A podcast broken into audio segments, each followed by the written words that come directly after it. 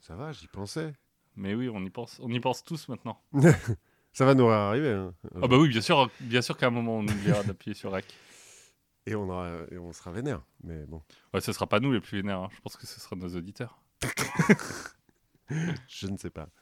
Il faut que je passe une dédicace que je devais placer la dernière fois et que j'ai pas réussi à, classer, à passer. Donc, je l'ai pas prévu dans mon truc parce que j'aimerais bien que ça, ça rebondisse comme ça, tu vois. Ok, Mais si tu m'entends parler de Saint-Exupéry à un moment donné, laisse-moi finir là, Ok. juste la phrase. pas de problème. Ok, tac.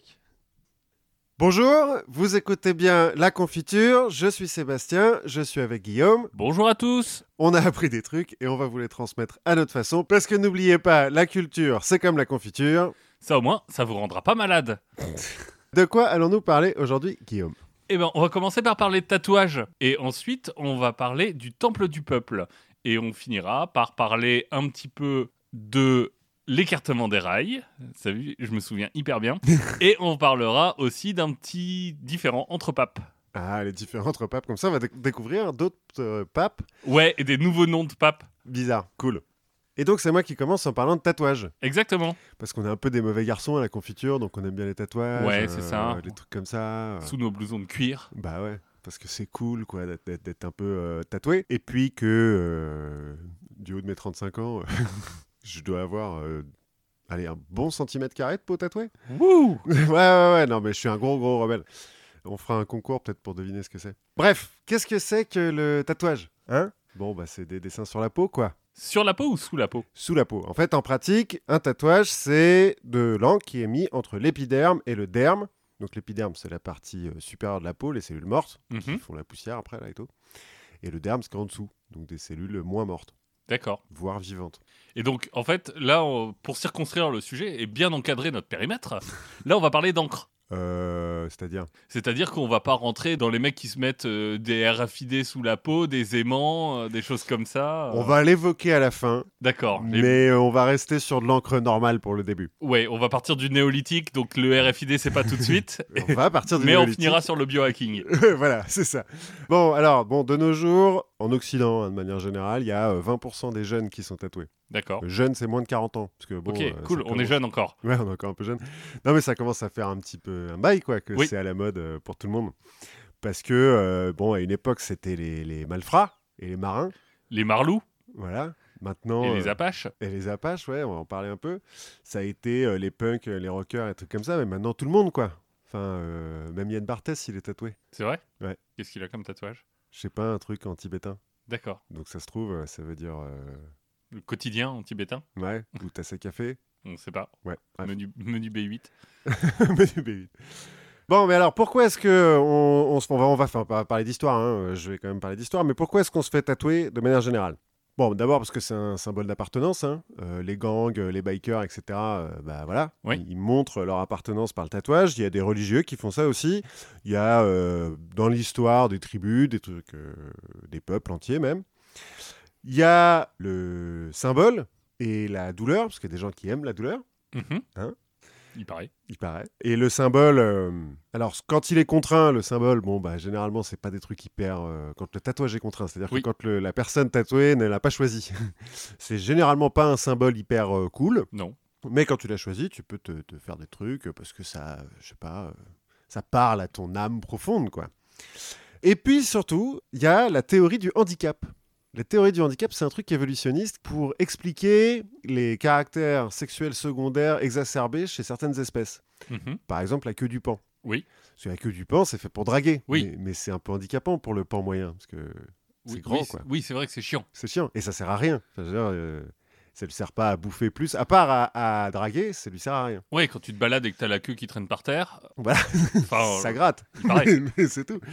Et en fait, donc, la théorie du handicap dit que chez certaines espèces qui ont ces, ces caractères sexuels secondaires exacerbés, l'idée, c'est de montrer que l'individu qui a la plus longue queue, par exemple le pan Oui. qui a la plus longue queue, est tellement fort qu'il peut se permettre d'être handicapé par ce truc-là. Même si je me mets des handicaps, Je suis quand même balèze. j'y arrive. Voilà. eh ben, on pense que chez l'homme, il y a un peu de ça aussi. Enfin, chez l'être humain, il y a un peu ça aussi. C'est-à-dire que même défiguré par un tatouage, ou même avec le handicap de montrer à tout le monde que je fais partie d'un clan, ou que je suis un malfrat, ou que machin, machin, ben, je peux quand même draguer. Ouais, même avec le handicap d'être passé à la- dans une télé-réalité, je peux quand même euh, écrire un bouquin de philosophie. Voilà, par exemple. enfin, bon, après, c'est de l'évolution, hein, donc c'est surtout pour euh, se reproduire. hein, à la Oui. fin. Alors, c'est une théorie, hein, tout ça, qui n'est pas acceptée par tout le monde. Euh, le- certains biologistes trouvent que la théorie du handicap, euh, ça marche pas, mais ça expliquerait un petit peu l'engouement pour le tatouage de nos jours et euh, sur toute euh, l'histoire, en fait. Oui. De dire, euh, bah, même euh, avec ce handicap, euh, bah, je suis quand même euh, digne d'intérêt. Qui va poser un problème euh, parce que euh, à partir du moment où tu as 20% des- des gens qui sont tatoués, c'est plus vraiment un handicap. Ben ouais. Mais bon, bah, après, ça dépend, il faut se tatouer des trucs pires, quoi. Ouais, c'est ça, sur le visage, euh, Ouais. des, des choses comme ça. ou des machins euh, ferromagnétiques, on en parlera à la fin. Bon, donc, histoire. Au néolithique. Ouais. En fait, le plus vieux corps tatoué qu'on a retrouvé, c'est un certain euh, Audi. Enfin, on l'a baptisé Audi, hein, parce ouais qu'il avait l'homme pas ses de- papiers sur lui. Il est suisse, si je me souviens bien. En, en Italie. Alors, Ouais, c'est dans les il- Alpes. Il est suisse du sud, quoi. Oui, en pratique, il a été retrouvé à 92 mètres de l'Autriche. Mais donc, il est en Italie. D'accord. dans un glacier. En fait, euh, c'est pas un peuple qui momifie ses morts, mais euh, le glacier l'a conservé et on a retrouvé sur lui des traces de 61 tatouages. D'accord. Euh, surtout des petits traits. Et à des endroits un peu bizarres, euh, notamment sur les articulations et tout, ce qui nous fait penser que c'était peut-être une histoire de, de tatouage thérapeutique. Ah, Un peu comme la sangsue, quoi, tu vois. Oui. On pense pas que ça a beaucoup marché. euh, la preuve, il est mort dans un glacier, le mec. Mais bon, 61 tatouages. ouais, enfin, euh, au néolithique, il- de toute façon, il serait mort de quelque chose. Oui, bah, de toute Je- façon, je on dis- meurt de. Je veux dire, au bout d'un moment, euh, c'est vrai, c'est vrai. Mais donc, Ozzy, il aurait vécu en euh, moins 3300 avant Jésus-Christ. D'accord. C'est le plus vieux qu'on ait retrouvé. Avant ça, on a retrouvé des statues notamment qui ont sur le corps euh, des, ce qui pourrait ressembler à des tatouages. Mhm. Parce que nous, maintenant, on interprète comme étant des tatouages, mais on n'a pas de preuve que les mecs qui ont fait ces statues se tatouaient vraiment. Oui, ça peut être de la peinture, juste. Oui, voilà, et puis c'est juste des statues, quoi, tu vois. euh, Bon, les artistes, on sait ce que c'est, quoi. Un peu plus tard, le premier tatouage figuratif, moins 3100, en Égypte. Ouais. Un mec euh, qui a euh, un taureau sauvage et un bouc. Qui sont de profil. Bah sûrement, c'est des Égyptiens. Puis une femme aussi qui a des... Alors des- moi je dis des serpents parce que c'est des S. Enfin c'est des espèces de S un peu stylisées et tout. Donc euh, Ouais, c'est peut-être un hiéroglyphe, quoi. ouais. C'est C'est peut-être les- euh, qu'elle s'emmerdait juste. On sait pas. c'est- Ouais, c'est peut-être euh, une- des initiales de son mec. Il en- Non mais elle en a plein. hein. Elle en a genre 7 ou 8. Mais en ligne. Bon, D'accord. enfin, bref. Parce qu'il y a des photos de, de tout ça, vous pourrez aller chercher si ça vous intéresse. Donc ça, c'est les premiers tatouages figuratifs. Vers moins 1500 commence la tradition, enfin, on a les premières preuves de la tradition du tatouage chez les peuples austronésiens. Les peuples austronésiens, c'est le peuple qui a colonisé, enfin peuplé après L'Austronésie. l'Austronésie, c'est-à-dire Taïwan, l'Indonésie, les Philippines, la Malaisie, toute l'Océanie sauf l'Australie D'accord. et la Polynésie. En fait, c'est les ancêtres des Maoris, des mm, Samoans, des Polynésiens, de tous ces peuples qui ont une forte tradition du tatouage. D'accord. Oui, euh, aujourd'hui, le, triba- Aujourd'hui, enfin, le tatouage tribal. ce qu'on- hein. Ouais, ouais. Mais qui l'ont gardé toute leur histoire, en fait. Mais même, ah bon, alors en, en Indonésie, euh, à cause de l'islam, on le verra, il y en a un petit peu moins, mais euh, il y a quand même des traditions euh, fortes de tatouage aussi en Indonésie, dans les Philippines, etc. Et donc tout cela viennent du même peuple, les Austronésiens, donc vers moins 1500. Vers moins 500, qui est-ce qu'on retrouve toujours dans les mauvais coups Les Chinois Les sites Ah, les sites Bah Oh alors, les mauvais garçons, c'est des sites. C'est vrai. On a euh, l'homme de Pazirik. Bon, c'est un bled euh, à la frontière entre la Mongolie et la Sibérie, donc c'est imprononçable. Et euh, l'homme euh, du coq et la princesse du coq. Ucoq, euh, U-K-O-K. hein. Oui, p- rien à voir avec l'animal. Rien à voir. Donc tout ça, c'est des types qu'on a retrouvés momifiés. Oui. Et donc le premier, là, l'homme de, de... bon, je- Pazirik. Je ne vais pas réussir à le prononcer bien, donc Pazirik, on va dire. Oui, on s'excuse auprès de tous nos auditeurs qui nous De tous écoutent les entre sites. la- de tous les sites d'a- Qui d'abord nous écoute et les gens de Mongolie et de Sibérie. Ouais, alors, je- ouais. Donc l'homme de Pazirik, il a le- tout le haut du corps tatoué. Donc euh, tout le torse, le dos euh, et les bras. D'accord. avec euh, plein de, de symboles différents qui sont euh, pour la plupart des animaux, des, des poissons, euh, des trucs comme ça. Euh, L'homme du coq et la princesse du coq, ils en ont moins. Mais sur la princesse du coq, par exemple, il y en a un qu'on voit vachement bien. C'est une espèce de petite biche un petit peu stylisée. Oui. C'est un truc que tu pourrais parfaitement trouver dans le 11e maintenant. D'accord, donc Tu vois, c'est tout- c'est- c'est c'est mignon, euh, c'est Bambi. euh, Ouais, c'est- ça, ça, c'est ça, c'est un peu mignon, euh, ça part en petite fleurette et tout, euh, sur les bords, euh, c'est superbe. Et euh, vraiment, t'as pas grand-chose à changer dans le tatouage depuis euh, cette époque-là. Donc ça, c'est moins 500 avant Jésus-Christ. Et en fait, à la même époque, on trouve des, des traces de début de, de tradition du tatouage au Japon, chez les peuples Ainu, qui sont les, les indigènes du Japon. Oui. Euh, en Chine, en Alaska, au Groenland, chez les Inuits, en Amérique du Sud, au Maghreb, enfin en gros, partout dans le monde. Oui, c'est un truc qui vient pas d'une culture en particulier. Ouais, non, voilà, c'est pas une culture qui. C'est vraiment euh, toutes les cultures en même temps ou presque ont commencé à se tatouer. Et d'ailleurs, on peut se demander, mais pourquoi C'est pas en même temps que le cannabis apparaît partout dans. le- Si, plus ou moins. Alors, c'est peut-être lié. Je non, sais mais, pas. mais comment est-ce que les mecs ont eu l'idée d'aller se foutre de l'encre sous la peau Enfin, déjà, l'encre, ils en ont pas à l'époque. hein. On pense que c'est à cause du tatouage accidentel. Parce que pour se faire un tatouage, maintenant, on le fait avec des encres euh, industrielles euh, qui sont, on l'espère, pas trop toxiques. À une époque, on le faisait avec de l'encre de Chine. Mais à cette époque-là, bah, on fait ça avec ce qu'on a, quoi. Oui, avec des, des pigments qu'on trouve un peu partout. Ouais, donc de la cendre, hein, euh, du charbon, euh, de la cendre, euh, des, des plantes écrasées, euh, des trucs comme ça. Mais en fait, tu peux te tatouer de façon accidentelle. Si tu te fais une blessure qui est suffisamment profonde pour traverser l'épiderme et arriver jusqu'au derme sans aller en dessous, c'est-à-dire que sans que tu aies une vraie, euh, un vrai tissu cicatriciel qui se mette en place, et que dans cette euh, blessure, bah, soit parce que, je sais pas, t'es- tu t'es ramassé la tronche euh, sur un bout de charbon, soit parce que euh, il y a le chaman du coin qui s'est dit attends attends je vais te mettre de la cendre tu vas voir ça va aller vachement mieux et ben après tu te retrouves avec une trace qui ne part pas Oui. et puis euh, bon ils ont beau être euh, au néolithique là euh, les gars ils sont quand même capables de faire euh, un plus un égale deux quoi Oui, bah, ils sont à peu près aussi intelligents que nous. oui, plus ou moins. Et donc, en fait, on pense que c'est comme ça qu'ont eu lieu les premiers tatouages et que très vite, on a profité de ce qu'on venait de découvrir pour faire des dessins avec. Sachant que les premiers tatouages, euh, le mec de Audi, là, par exemple, Oui. c'est pas euh, à l'épine, euh, on te plante, hein. c'est on coupe la peau, euh, parce que Oui. c'est pour ça qu'il a que des lignes, lui, par exemple, c'est C'est- qu'on coupe la peau on coupe, et on après on, bourre. frotte. on, on bourre de cendre. Ouais, voilà. Tu vas voir, ça va être génial. ça va être cool. Autant dire que les règles d'hygiène et tout ça, il doit y avoir un certain nombre de mecs qui sont morts. Bon, enfin bon. Ils changeaient de gras à chaque fois quand même. Bon, après, euh, très vite, on comprend euh, que euh, piquer, euh, c'est plus pratique et puis que ça fait, euh, c'est quand même moins dangereux. Et on se met à piquer avec des os, avec des éclats de pierre, avec Oui. des, euh, des crustacés, enfin des coquillages, euh, des trucs comme ça. Ça doit faire quand même ultra mal, hein, parce que. Oui, bah, ça se fait toujours euh, dans Polynésie. Enfin, Ouais, je pense qu'en Polynésie, les, trad- les tatouages traditionnels. Il y a encore. euh, ça se un- fait toujours au marteau et, et- Et la petite épine, ouais, et ouais. à la petite épine, ouais, à l'aiguille. À l'aiguille, pardon, ouais, euh, pas l'épine. Bref. De manière générale, là, on arrive hein, dans l'Antiquité, hein, puisque euh, les Égyptiens, euh, donc, euh, qu'est-ce que j'avais dit Moins 1500, euh, ça va, ils sont, Oui. ils sont déjà bien lancés, quoi. Dans l'Antiquité, le tatouage, c'est soit une pratique religieuse, Mhm. donc comme en Égypte, par exemple, euh, la plupart des momies égyptiennes qu'on a retrouvées tatouées sont des prêtres ou des prêtresses, surtout des prêtresses, d'ailleurs D'accord. soit des pratiques euh, magiques, où euh, on te met un tatouage pour te protéger euh, Pour te des por- maladies. Te euh, porter chance voilà, euh, des machins comme ça. pour faire revenir l'être aimé comme un chien derrière son maître. Sûrement, ouais, euh, des trucs comme ça. Soit des marqueurs sociaux. Chez les Maoris, par exemple, il n'y a que les nobles et les guerriers qui ont le droit de se tatouer. D'accord. Enfin, à l'époque, hein. les petites gens, euh, non, non, non, ils n'ont pas le droit. Bon, sachant que, euh, vu comment, parce que les, les Maoris, euh, ils sont tatoués de la tête aux pieds, hein, Oui. sur le visage et tout machin, donc tu as plutôt intérêt à ce que le mec qui te fasse le tatouage, il soit un petit peu expérimenté. Et donc, à le payer. Voilà, c'est en partie aussi pour ça qu'il n'y a que les nobles et tout euh, qui le font. Soit, comme je disais, donc des marqueurs sociaux. Oui. Des, enfin, des marqueurs tribaux même. Ouais. On a par exemple différentes euh, tribus aux quatre coins du monde, hein, mais euh, notamment euh, les Berbères d'Afrique du Nord, euh, les Chin de Birmanie ou les Dulong euh, dans le Yunnan, qui, pour s- pas se faire piquer leurs femmes, les tatouent sur le visage. Comme ça, pour les gens extérieurs à la tribu, bah, elles sont moches parce qu'elles sont tatouées. Et parce que euh, l'homme euh, s'adapte euh, rapidement. euh, à Oui. l'in- au sein de la tribu, une femme qui n'est pas tatouée, bah, euh, Ouais, c'est c'est une- pas normal, quoi. Voilà, c'est une femme de petite vertu. Ouais, limite.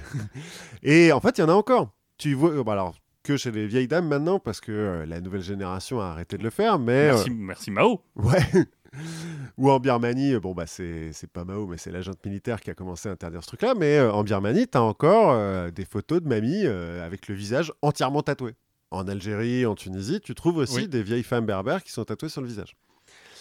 Et là, t'es à l'Antiquité, euh, les, Ça- Rom- les Romains. Eh ben, on va en parler maintenant. Ah, cool. Ah non, on va commencer par parler des juifs. D'accord, ok. Bah, parce que c'est un peu avant, quoi. Oui, c'est vrai. En fait, chez les Égyptiens, donc, je disais, c'est religieux ou c'est utilisé pour marquer les esclaves. C'est euh, les premiers, plus ou moins, avec les Perses, à utiliser le tatouage pour marquer les esclaves. Ce qui fait qu'il y a beaucoup d'Hébreux, quand ils se barrent euh, de- d'Égypte, à la suite de Moïse, qui sont tatoués. Et bah, de la même façon que les femmes dans les tribus dont je viens de parler, bah, ils reprennent un petit peu ça à leur compte. quoi. Euh, c'est un petit peu classe quoi, de, de- Ouais. de se tatouer. Et donc, pour se différencier des Égyptiens qui se tatouent de façon religieuse et qui les ont tatoués parce que c'est des esclaves, et des Perses chez qui ils arrivent après, qui font la même chose, et ben dans le Lévitique, le judaïsme interdit le tatouage. Hop, fini. Comme ça, fini. C'est la première fois qu'il y a une religion qui interdit le tatouage. On arrive ensuite à Parce que l'Empire. chez les... enfin, la pratique de tatouer les esclaves, euh, malheureusement, ça existe encore. Oui, oui. ah oui, oui, mais ça, on va voir que c'est une partie qui va durer longtemps Bah, et et... qui va couper un peu le monde en deux, en fait. qui existe enco- enfin, encore aujourd'hui, de nos jours, euh, dans des sociétés civilisées comme la nôtre, euh, ça existe encore. Le... T'as t'as euh, un exemple précis ou... Oui, j'ai des exemples précis en, en tête, euh, notamment chez les femmes qui sont victimes de traite sexuelle. Ah oui. On- elles sont souvent tatouées soit avec une référence à leur macro, Mhm. soit avec des références un peu dégradantes comme euh, des symboles de dollars, des billets ou des codes barres. Sympa. sympa, sympa. Mais donc, je disais, euh, les Perses aussi commencent aussi à tatouer leurs- leurs esclaves. Ils transmettent ça aux Grecs. Les Grecs, ils tatouent sur le front des esclaves une chouette ou un bateau de guerre quand euh, il se trouve que c'est un esclave qui rame. Oui. Et euh, bah, ils sont bien contents de faire ça. Et donc, euh, le reste de la population grecque bah, évite de se tatouer pour pas avoir l'air... Euh, Pour euh, pas ressembler à un esclave. voilà. En fait, on retrouve un petit peu euh, le truc qu'on avait vu avec la barbe. Oui. C'est-à-dire que euh, si les autres se tatouent pour être beaux, eh ben nous, on va, se ta- on va tatouer euh, pour stigmatiser et donc euh, on va pas se tatouer pour être beau. Voilà, on, on se démarque du barbare. Voilà, on fait, on fait euh, l'inverse. Et pour les Grecs, tout le monde est barbare sauf les Grecs. Oui. Donc tous les autres se tatouent, hein, puisqu'on l'a vu, euh, c'est partout en, en Europe. Mhm. Donc eux ne le font pas. Les Romains reprennent euh, ce que font les Grecs, parce que c'est un peu des gros copieurs quand même. Oui. Sauf qu'ils arrêtent avec les, les chouettes et les bateaux, ils mettent juste la première lettre du nom de famille du maître entre les deux yeux de l'esclave. D'accord, c'est un peu plus discret. C'est un petit peu plus discret, ça leur permet de faire des blagues. Par exemple, Suétone euh, raconte sa blague, il n'y a pas plus lettré que les Nubiens. Puisque les Nubiens euh, sont Sont tous principalement es- des esclaves Des esclaves. à Rome, et donc ils ont tous une lettre sur le front. Super, euh, Suétone. Là Oh. encore, pas très woke, euh, Suétone. Non, pas très, pas très woke à l'époque. On tatoue aussi les mercenaires pour être sûr qu'ils restent qui dans reste- l'armée et puis qu'ils Oui. ne se barrent pas chez les autres. Et tout ça jusqu'au 4 siècle parce que. Alors, du coup, la question que j'avais est sur les Romains, parce que moi j'ai appris beaucoup de l'histoire romaine grâce à, à des documentaires que j'ai vus, par exemple un sur un, un général qui finit euh, dans les Jeux du cirque, Ouais. le fameux tatouage SPQR. Alors, j'ai pas lu de preuve directe de ce truc-là, mais le fait est que les premiers militaires à se tatouer sont les Romains, notamment parce qu'on tatoue les mercenaires. D'accord. Ça vient vers la fin de l'Empire romain où, ça- où j'ai lu que ça commence à être un petit peu plus systématique et que les mecs se tatouent effectivement SPQR sur le bras. Mais c'est pas obligatoire. D'accord. SPQR, hein, on rappelle, pour le Sénat et le peuple romain. Voilà, Senatus euh, Populusque Romanum. Euh, et donc, Romanum euh, Constantin, le- l'empereur euh, Constantin qui s'est euh, converti euh, à la chrétienté, tout ça, bah, il interdit de tatouer sur le visage parce que le visage a été créé à l'image de Dieu et donc doit rester vierge. Bon, Peut-être que Dieu est tatoué. hein. Alors déjà, ça il le sait pas, Constantin, et puis il interdit que sur le visage, hein, c'est-à-dire que tu Oui. peux continuer à te faire tatouer ailleurs, sur les bras, sur les mains et tout, machin, pas de problème. Donc voilà, c'est euh, cette opposition entre euh, les peuples qui se tatouent euh, parce qu'ils trouvent ça joli et les peuples qui tatouent pour stigmatiser. D'ailleurs, dans l'Empire romain, on appelle ça des stigmates. Oui. Le tatouage, parce qu'on n'a pas de mot encore euh, pour dire tatouage. D'ailleurs, euh, dans, dans la guerre des Gaules, César raconte que euh, les Pictes, euh, les Celtes et certains Gaulois sont tatoués. Enfin, Mhm. ont le corps peint, notamment euh, les Oui, Pictes c'est qui sont c'est- à poil c'est en ça, bleu, mais là, ils et sont tout, machin. peints plus, plus que tatoués. Bah, en fait, comme on n'a pas de mots pour différencier le tatouage de juste la peinture sur corps en latin, on ne sait pas s'ils Ah, d'accord. étaient tatoués ou peints. Euh, on peut supposer qu'il y avait un peu des deux, en fait. Mais- Oui. Ou que euh, peut-être que les Pictes faisaient que se Pictes faisaient que se peindre et que les Celtes se tatouaient. Mais bon, D'accord. Donc le- la langue euh, nous a coupé de bah, l'histoire. ouais, parce qu'on n'a pas de mot à l'époque. C'est- Enfin, on a le mot stigmate. Mais bon, stigmate, ça peut vouloir dire autre chose aussi. Ça peut Oui. aussi vouloir dire euh, cicatrice, quoi. Euh, donc ouais, cette opposition entre les peuples, enfin entre les barbares et les autres. Sauf que les barbares, quand t'es romain, bah, c'est ceux qui se tatouent parce qu'ils trouvent ça joli, mais quand t'es euh, picte, bah, c'est ceux qui tatouent leurs esclaves. Oui. Tu vois, tout le monde est le barbare de l'autre, quoi, finalement. Bref. C'est beau. C'est vrai, t'as vu C'est ça d'être woke. On continue, et ça continue dans le même truc. Au 8e siècle, le concile de Nicée II finit le, le problème des iconoclastes euh, entre euh, le- l'église de Rome et l'église de Byzance. Oui. Et pour se faire bien voir du pape, Charlemagne, qui est quand même euh, bien dans l'histoire hein, du concile de Nicée, bon, il n'est pas au Ouais, concile euh, parce qu'il est Alors roi, mais... je crois que c'est moins une question de se faire bien voir du pape parce que quand même c'est lui qui choisit le pape à l'époque. hein. Oui, mais c'est pas une raison pour que... Enfin, parce que globalement Charlemagne à l'époque, euh, c'est un peu le chef de tout. voilà, pour reprendre une expression que j'ai déjà entendue, il pèse dans le game. Ouais, c'est vrai. c'est vrai qu'il pèse dans le game. Bah non, mais ça, il peut quand même avoir envie Oui. de faire plaisir au pape. Après ça Euh, n'empêche pas euh, joie, joie de recevoir, plaisir d'offrir. Ouais, voilà. Parce qu'en fait, j'ai lu des, des comptes rendus du concile de Nicée. De- Waouh. Alors, euh, des résumés des comptes rendus du concile de Nicée 2. On parle pas de tatouage, on parle pas de peinture sur corps, on parle pas de trucs comme ça. Mais on parle des icônes. Euh, il faut pas faire d'icônes, etc. Et juste après, Charlemagne, donc, fait une. euh, Loi. Oui, mais c'est un nom particulier. Une admonitio generalis, une exhortation générale. D'accord. dans laquelle, bon, il met en place l'école pour tous, c'est un détail, Oui, ce Mais- sacré Charlemagne. voilà, mais il interdit le tatouage aussi. D'accord. Et à cause de Charlemagne, en fait, en Europe, pendant presque 1000 ans, on va plus se tatouer, ou presque. Preuve qui pèse. Preuve qui pèse grave dans le game. Enfin, dans l'Europe chrétienne. Oui. Et dans l'Europe scandinave d'ailleurs, parce que les Vikings euh, ne se tatouent pas. D'accord. Parce qu'ils aiment pas ça, parce qu'ils doivent avoir des ennemis qui sont tatoués. Oui, sûrement. Bah, Oui. les- ça doit être les germaniques aussi, non Ouais, les, les Russes peut-être. Enfin, les Russes RUS, euh, le peuple. Oui, le qui peuple vivait, russe, euh, de- ouais. le peuple de Saint-Olga. Voilà, qui eux étaient tatoués de la tête aux pieds.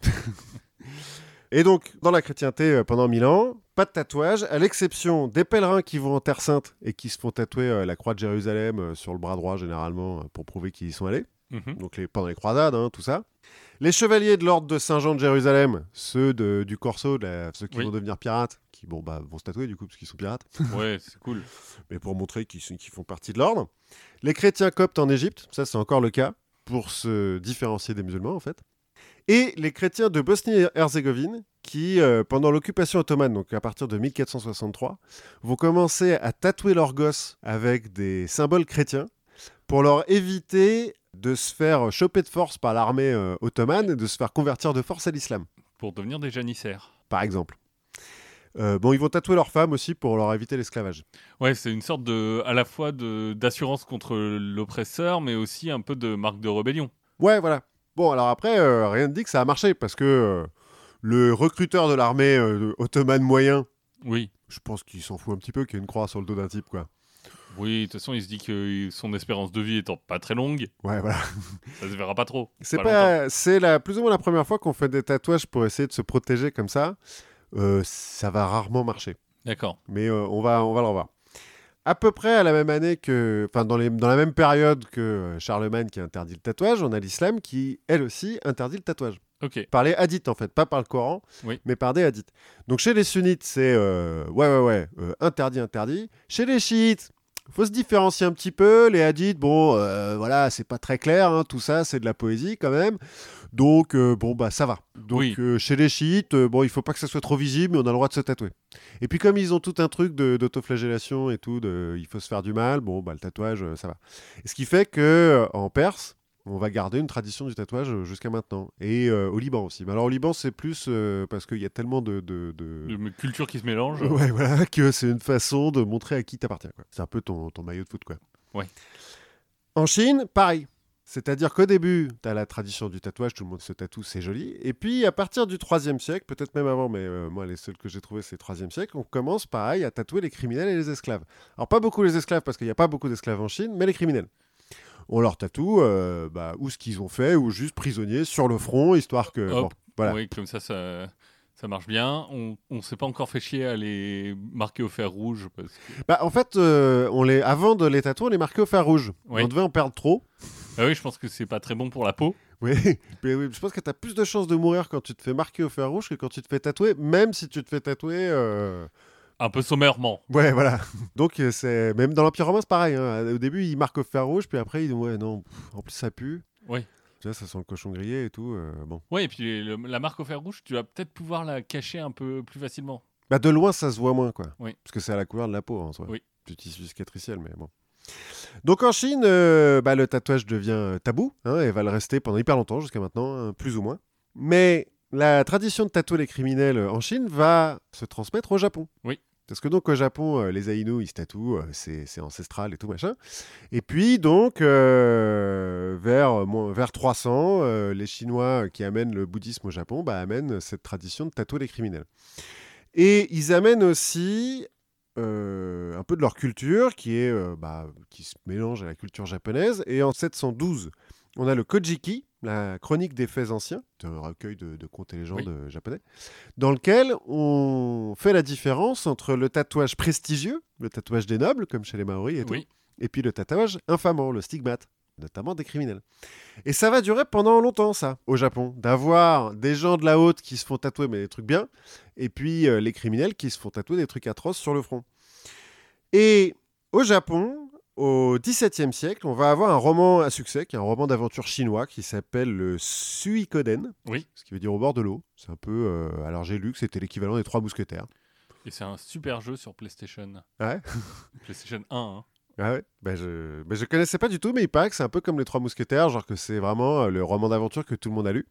Et il se trouve que 17e, au Japon, on fait de l'impression sur bois, Oui, pour faire des estampes notamment. notamment pour faire des estampes. Et donc, euh, le bouquin, là, euh, Suikoden, est illustré par euh, des dessins de, des héros qui sont un peu euh, des, bah, comme les Trois Mousquetaires, des chevaliers, euh, enfin des, des guerriers incroyables et rebelles, qui sont tatoués Mais au grand cœur. mais au grand cœur, voilà, et qui sont tatoués. Et du coup, mode du tatouage au Japon. Plus euh, ni chez les criminels ou chez les très riches, juste mode du tatouage au Japon. Puis comme les Japonais font jamais rien à moitié, Oui. et ben ça en devient un art. Et ça devient sublime, etc.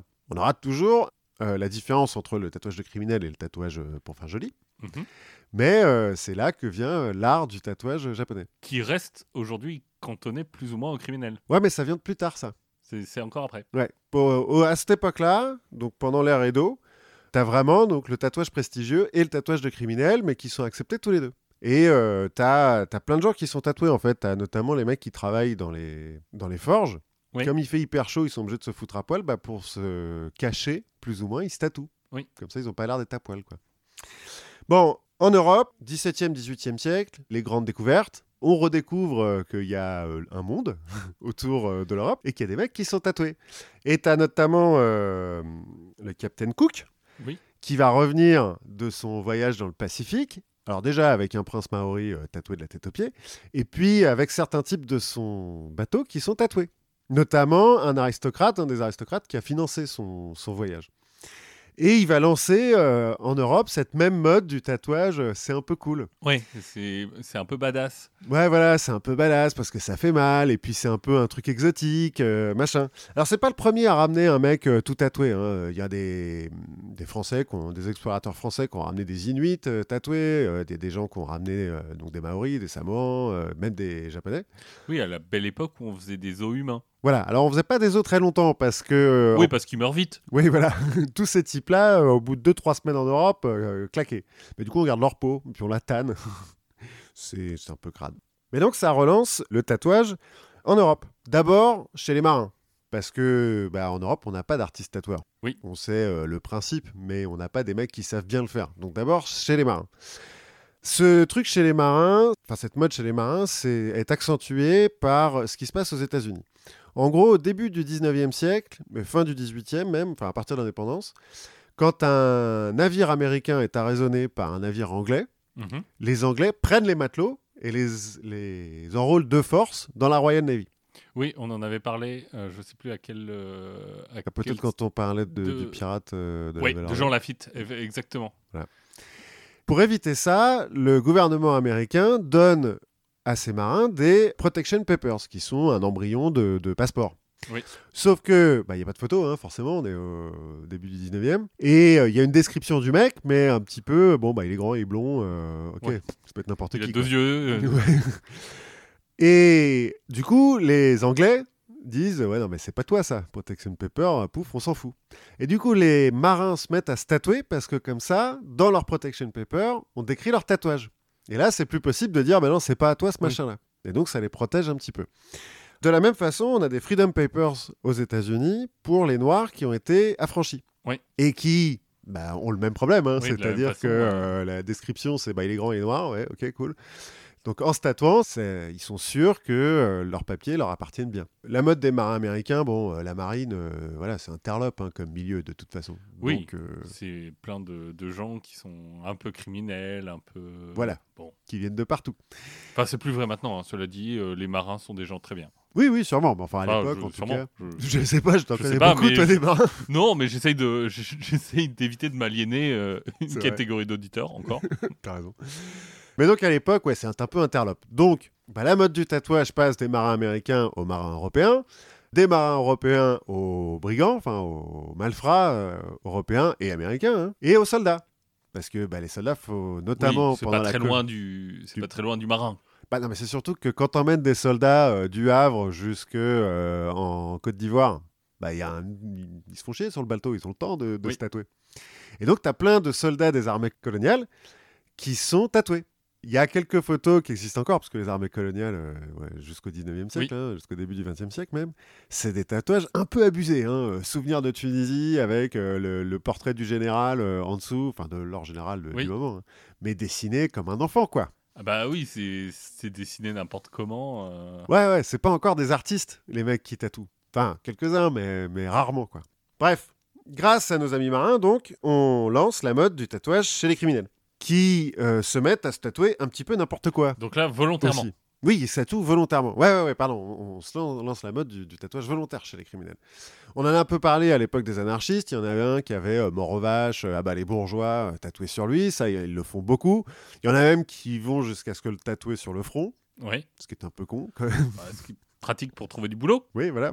Alors, t'as as plein de tatouages à l'époque, alors dans le, dans le milieu euh, du grand banditisme, en France notamment, mais euh, dans les bas-fonds, quoi. De manière Oui. générale, t'as plein de gens qui sont tatoués. Les prostituées, euh, pareil, elles ont le nom de leur Mac euh, tatoué dessus, euh, des, des trucs un petit peu grivois, euh, des machins comme ça. Et des trucs débiles. J'ai lu, par exemple, qu'il y a un mec qui s'était tatoué euh, Vive la France et les pommes frites. Cela dit, C'est- Les pommes frites, c'est très bien. moi j'ai- j'ai vu une photo très récente d'un mec qui avait écrit euh, J'aime la chatte et le pâté. Voilà. Non, mais pour dire que c'est pas nouveau, euh, les, les tatouages débiles. Oui.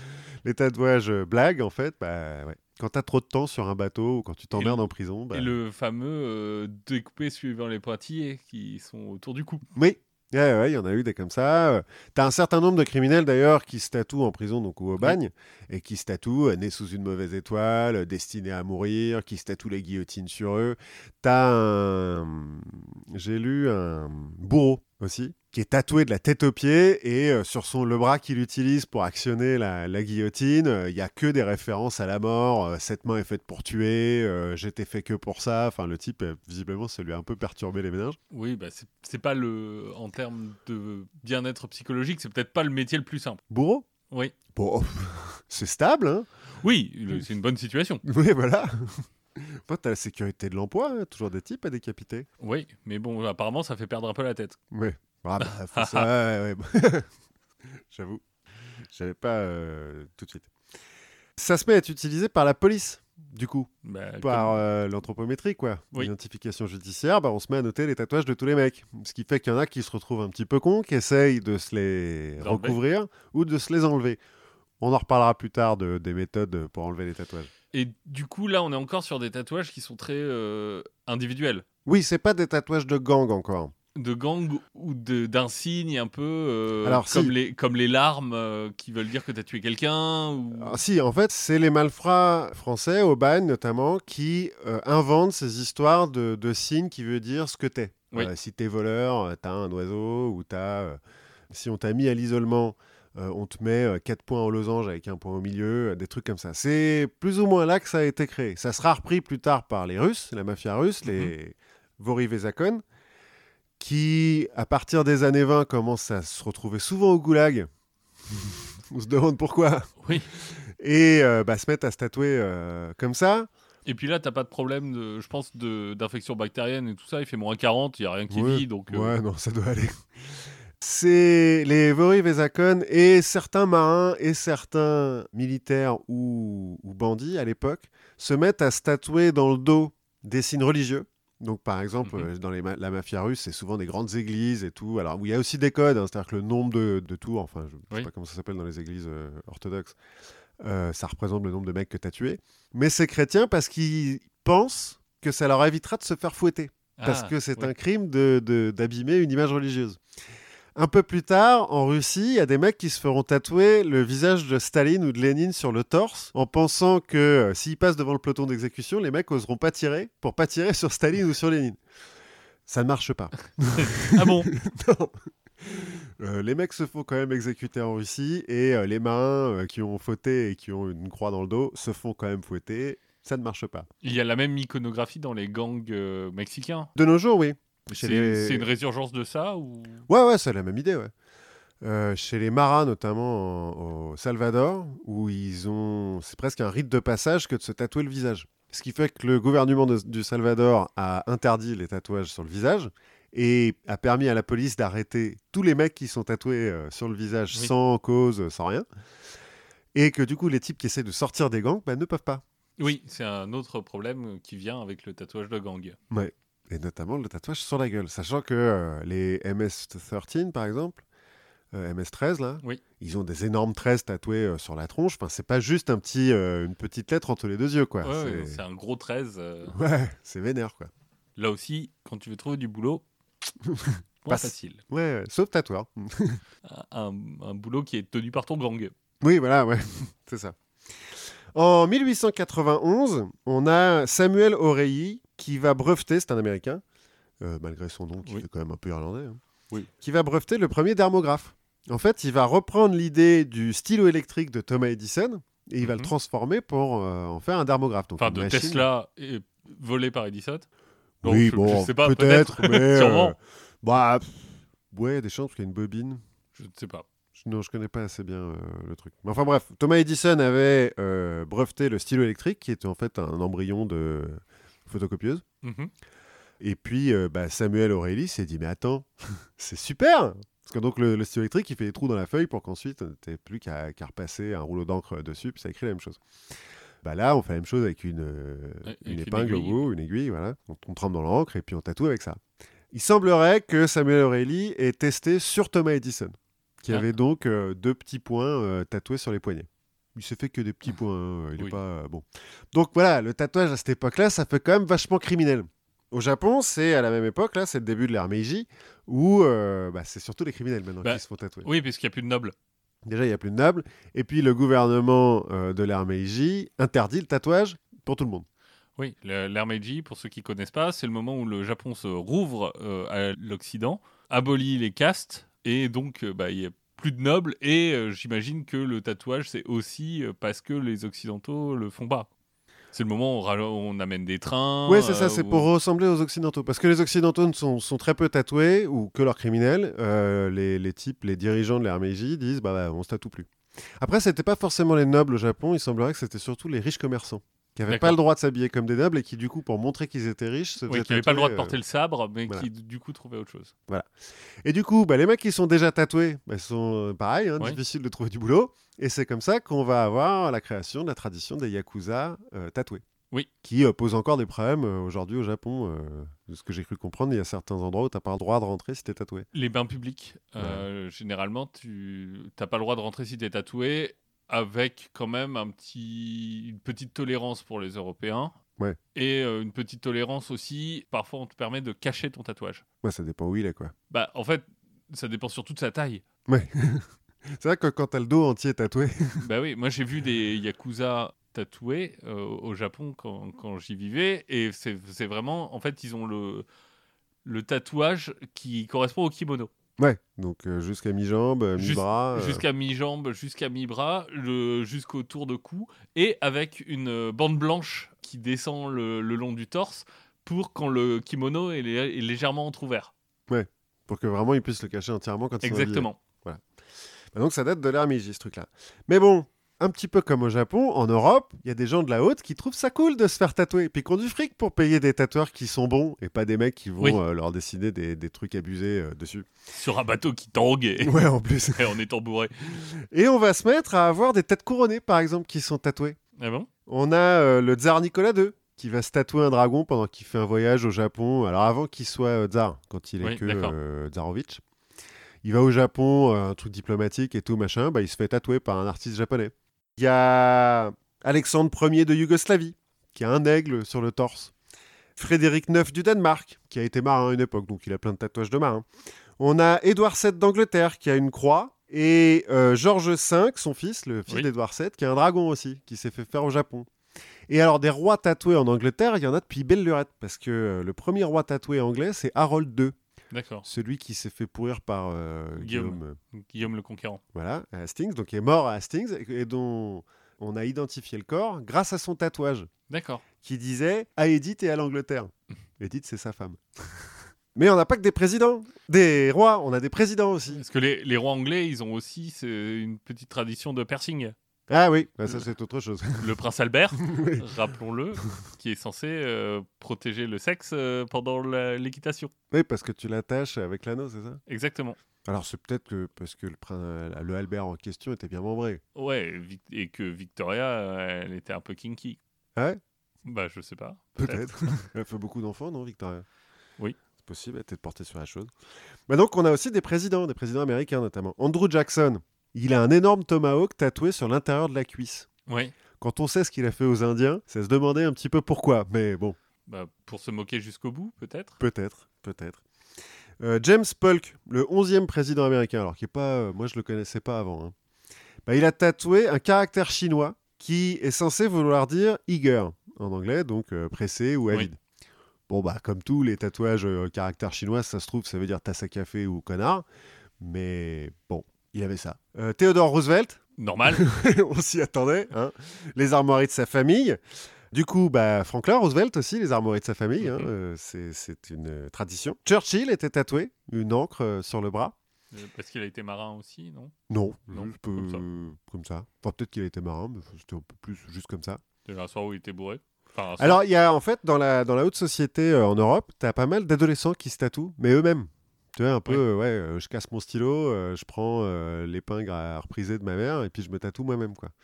Ce qui fait que j'ai lu notamment un- un- une interview d'un tatoueur à Paris en 1891 qui dit bah ouais de temps en temps j'ai des types un petit peu de la haute qui viennent et qui me demandent de leur recouvrir les trucs débiles qui se sont tatoués quand ils étaient ados. Je vous dirai pas quoi, Niki, parce que bon, euh, secret professionnel, tout ça quoi. Il y a Staline aussi qui était tatoué. Oui. Bon lui quand il était brigand quoi. Oui. Il a une tête de mort sur le torse. Mais ce qui veut dire qu'à Yalta, bah, il n'y a que des tatoués. Il- Parce que, euh, Bah, Yalta c'est oui. euh, Franklin Roosevelt, Churchill et Staline, que des tatoués.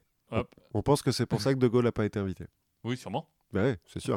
Parce que De Gaulle, par contre, euh, non, hein, c'est Il est la pas- France et tout. euh. Il n'est pas, il est pas tatoué, il n'a pas un tank sur, euh, sur la fesse droite Je, ne- je ne crois pas. Enfin, wow, en tout cas, je ne l'ai pas lu. Peut-être qu'il avait euh, à Geneviève. Non, c'est Geneviève. Euh, Non, ça- tu le confonds avec Geneviève de Frontenay qui est un peu plus vieille. Euh, Non, mais non, comment elle s'appelait, la femme de De Gaulle Elle a un nom à la con aussi. je, je ne sais plus. Bon, bref.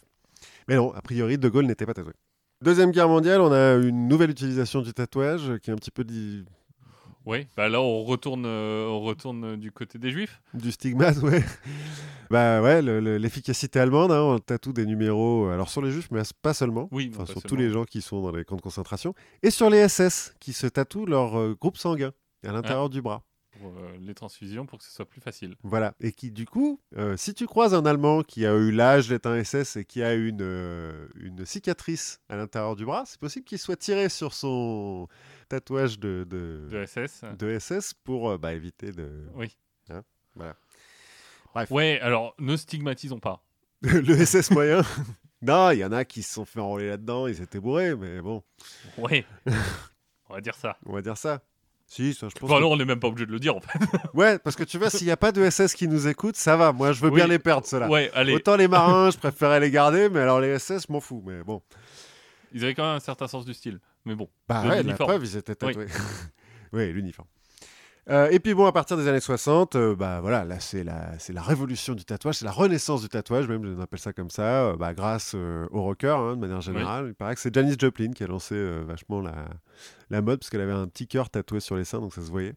Et puis bon, bah voilà, maintenant après c'est parti quoi. Oui. y a plus de Après les années limite, quoi. 60, il n'y a plus de limite, tout le monde est tatoué. euh, Justin Trudeau, il est tatoué. euh, tous les footballeurs, ils sont tatoués. euh, Ink maintenant, Master, euh, à la voilà. télé. euh, C'est- c'est- y a- Même au musée du Quai Branly, on fait des, des expositions Oui. sur le tatouage. Oui, elle était très très bien cette expo. Bah voilà, moi je l'ai raté. Eh ben, c'était une expo qui valait vraiment le coup d'ailleurs. Espérons qu'elle revienne un jour. Bref, qu'est-ce qui change aujourd'hui bah Déjà aujourd'hui, on utilise des encres pas toxiques. C'est mieux C'est mieux. Parce que dans, dans l'explication, là, en 1891 de- du, du tatoueur, il dit euh, Ouais, vous voyez euh, les hommes tatoués qui sont dans les foires, parce que dans les freak shows, il y Oui. a un peu des hommes qui sont tatoués, un peu comme aujourd'hui encore, hein, mais. Il dit Bon, bah, euh, il y en a un qui est venu me voir là pour que je lui finisse ses tatouages qu'il avait commencé euh, en Europe de l'Est. Il dit que c'est des tartares qu'il avait tatoués. À chaque fois qu'il avait une séance de tatouage, ce type-là, par les tartares, il devait attendre 10 jours pour être sûr de pas mourir. Parce qu'il faisait ça n'importe comment. Oui. Quoi. Les tatouages en prison, c'est souvent de la cendre mélangée à de l'urine. Parce que l'urine, ceci dit, c'est. C'est antiseptique. Voilà. C'est pour ça qu'ils font ça. Mais Euh, l'OMS nous a dit que l'urine de petits garçons ne euh, guérissait pas le coronavirus. Ah mince Donc euh, n'essayez pas chez vous. Donc euh, le deal que je viens de Euh, faire trop- avec l'école trop- maternelle trop et tard. chez moi, merde, ça sert à rien. Dommage. Bon, pour finir, donc comme on, en- on le disait au début, aujourd'hui le tatouage on l'utilise en médecine notamment pour euh, placer les machines pour faire des- les thérapies par radiographie. Ouais. Euh, mon grand-père, euh, c'est- son tatouage, euh, c'était ça.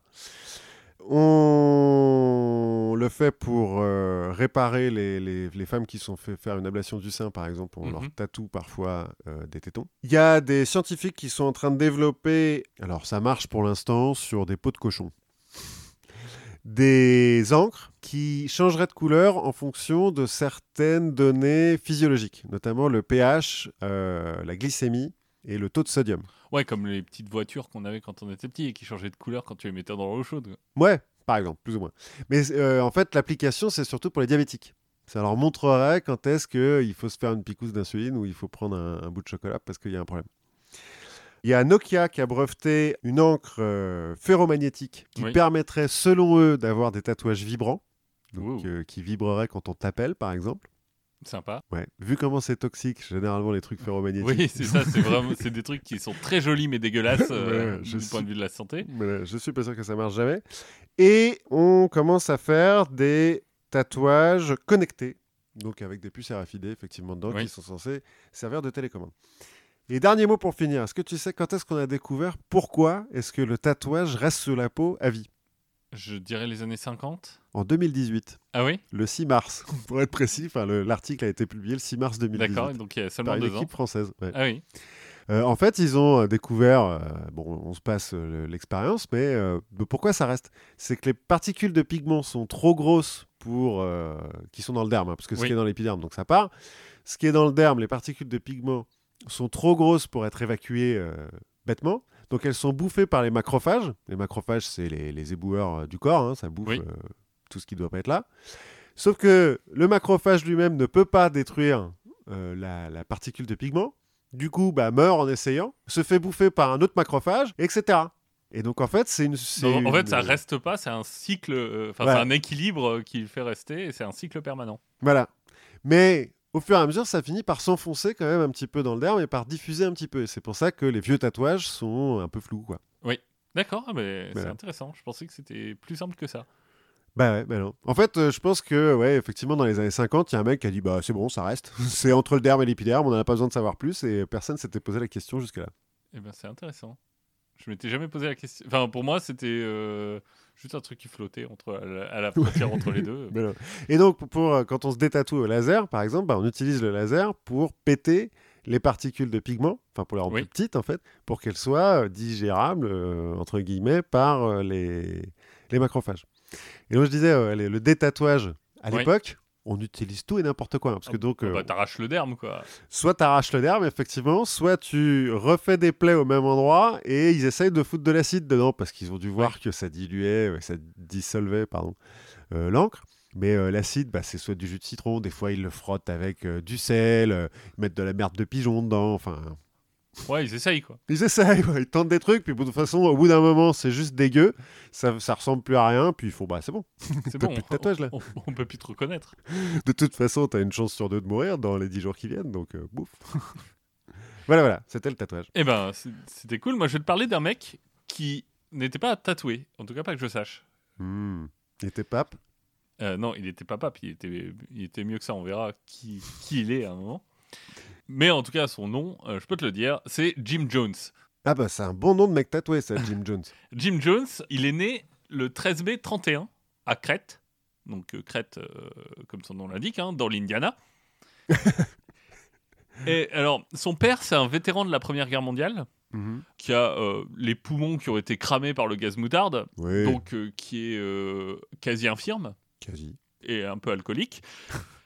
Sa mère, elle a 16 ans de moins que lui, Que le père que le père.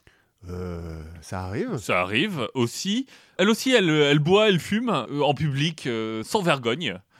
Et Alors que c'est une femme dans les années 30, ouais. Exactement. Et c'est une figure syndicaliste locale aussi. Donc c'est une famille qui est socialement à l'écart, d'autant que eux vont pas à l'église Oula, mais attends. euh, et euh, qui est euh, relativement pauvre. Enfin relativement pauvre. euh, J'entends, ils vivent dans une cabane sans eau courante. En même temps, c'est les années 30 dans l'Indiana. Oui, mais ils sont blancs quoi. Oui, ouais. Donc euh, il y a quand même un peu de. y- On commence à avoir des, des maisons en dur quand même en 1930. c'est vrai. Ça commence à avoir été- la brique a été inventée depuis quelques temps. C'est important parce que cette mise à l'écart plus cette pauvreté, ça donnera à Jim Jones tout au long de sa vie un- une petite sympathie pour les marginaux, Ouais. pour les gens un peu à l'écart de la société parce que c'est un peu ce qu'il a vécu. Et toujours enfant, il va découvrir la religion en allant à l'église au Gospel Tabernacle. Tu veux dire que comme ses parents ne vont pas à l'église, lui, rebelle, il y va, quoi. Ouais, c'est ça.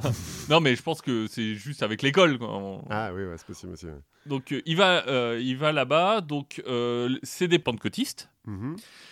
C'est euh, la religion un peu euh, démonstrative. Il y a des extases religieuses. euh, ah ouais, on, Oh, c'est les, c'est les types qui parlent en... on- on parle dans des langues bizarres. euh, voilà, donc c'est aussi un peu impressionnant pour un gamin. Il va être repéré par euh, une locale, je crois que c'est une pasteur ou la femme du pasteur, euh, qui va se dire Eh, ce, mec, ce petit gamin, il est fort, il, il sait bien parler, euh, il a une bonne rhétorique. Donc elle va commencer un peu à, à l'éduquer pour- en se disant Je vais en faire un pasteur. Très vite, sa mère s'en rend compte et euh, sa mère lui interdit d'aller à l'église. Voilà, ça, c'est une femme bien. Euh, mais enfant, il va quand même garder un peu ce côté-là et il va faire des sermons. Il va réunir tous ses potes dans des étables. Parfois, il va fermer la porte à clé hein, pour pas qu'ils se barrent. Et il va commencer à faire des rituels étranges euh, en lisant des passages de la Bible, euh, en faisant des enterrements d'animaux. Ouais, ben bon... Enfin, voilà, euh, il, il joue, euh, il joue au prêtre, quoi. Ouais, qui n'a jamais fait ça Et voilà, quand il est enfant, il va recevoir aussi un kit médical en jouet. Euh, Docteur Maboul Non. Ouais, un, un- un peu Docteur Maboul, mais avec des trucs qui coupent, quoi. et donc, euh, ces rituels, ils vont passer euh, un, un petit cap. C'est-à-dire qu'il va commencer à pratiquer des trucs sur des animaux vivants. C'est Des- c'est pas bon signe, généralement, trucs, quand euh, les enfants se mettent à buter des animaux. Euh, il les bute pas forcément. hein. Par exemple, il va reputer un poulet Ouais. pour pouvoir lui greffer, greffer la patte du poulet sur un canard. Ah, c'est un scientifique, en fait. C'est alors on ne sait pas si c'est euh, un scientifique ou un psychopathe, puisque effectivement la torture des animaux euh, c'est reconnu comme un signe euh, très précoce de psychopathie. Mais ouais, c'est c'est pas bon signe. n'est pas forcément bon signe. Et lui va commencer à perdre ses suivants euh, petit à petit. Euh, On va commencer à dire, mais il, est un- il fait un peu peur, euh, il est un peu sanglé, le gamin. Il est un peu bizarre, Jim. euh, Puis j'en ai marre d'être enfermé dans, le- dans la grange euh, pendant qu'il fait ses trucs. Voilà, donc il va, il va euh, grandir et il va commencer à aller à la ville d'à côté, qui est euh, Richmond. Mhm. Richmond, par rapport à là où il vit, donc par rapport à Crète, c'est quand même un peu différent parce que ça commence à être une vraie ville. Bah, il y a des briques, déjà. Il y a des briques, euh, il y a des briques et il y a des noirs Oula, aussi, ce qu'il n'y a Ouais. pas euh, à, à Richmond. Alors lui, ça ne le gêne pas. Et lui va commencer à travailler à l'hôpital. ouais. Bah, du coup, oui, parce qu'il a appris avec... euh, Ouais, et il va continuer à prêcher un peu dans la rue. Alors, il travaille à l'hôpital plutôt comme administratif. hein. Ah, tu veux dire qu'il coupe pas des, Non, des il- jambes à des types pour les greffer sur les Non, non. autres Euh, Et il va continuer à prêcher un peu dans la rue. Et ses sermons vont un peu quitter la religion pour euh, petit à petit rajouter des petites briques de justice sociale. Mhm. Bah, ce qui, euh, dans la plupart des religions, Oui. finalement, Il y a un Oui, peu de- mais ce qui, euh, dans les années 40-50, euh, est pas euh, le, le message principal de la religion chrétienne, Non, surtout aux États-Unis. surtout dans l'Indiana. Ouais. Et en fait, finalement, à l'hôpital, il va se mettre, euh, par exemple, à oublier de faire payer les soins aux plus pauvres. Oh. Voilà, ce genre de choses. En 48, sa mère divorce. Euh, ils vont déménager à Richmond. Et en 50, donc euh, il a 19 ans, il va épouser Marceline. Marceline qui travaille dans le même hôpital que lui. Bon, logique. Le problème, c'est que euh, lui commence à perdre sa foi. Elle est très religieuse, Mhm. donc il va y commencer à avoir des clashs. Et il va dire euh, Je refuse que ma femme s'agenouille devant un dieu qui n'existe pas. Elle s'agenouille que devant moi. voilà. Il commence à flirter un peu avec le communisme. Ah. Mais il redécouvre la religion parce qu'il découvre les méthodistes. Alors, les méthodistes, c'est un autre groupe protestant. Pour l'info, ils sont arméniens. C'est-à-dire Euh, donc, euh, rien à voir avec Charles Aznavour. hein. Mais- Euh, les arméniens, c'est en fait un courant qui croit à la- au libre destin de l'homme. Ah oui, par rapport aux protestants qui ont quand même euh, un truc à dire. euh, un peu déterministe. Voilà. ouais. Eux, eux, ils pensent au libre destin, ce qui fait qu'ils sont aussi socialement un peu plus ouverts que, Oui, du coup. que les autres. En 51, là, hop, il déménage à Indianapolis, la grande ville. Ouh.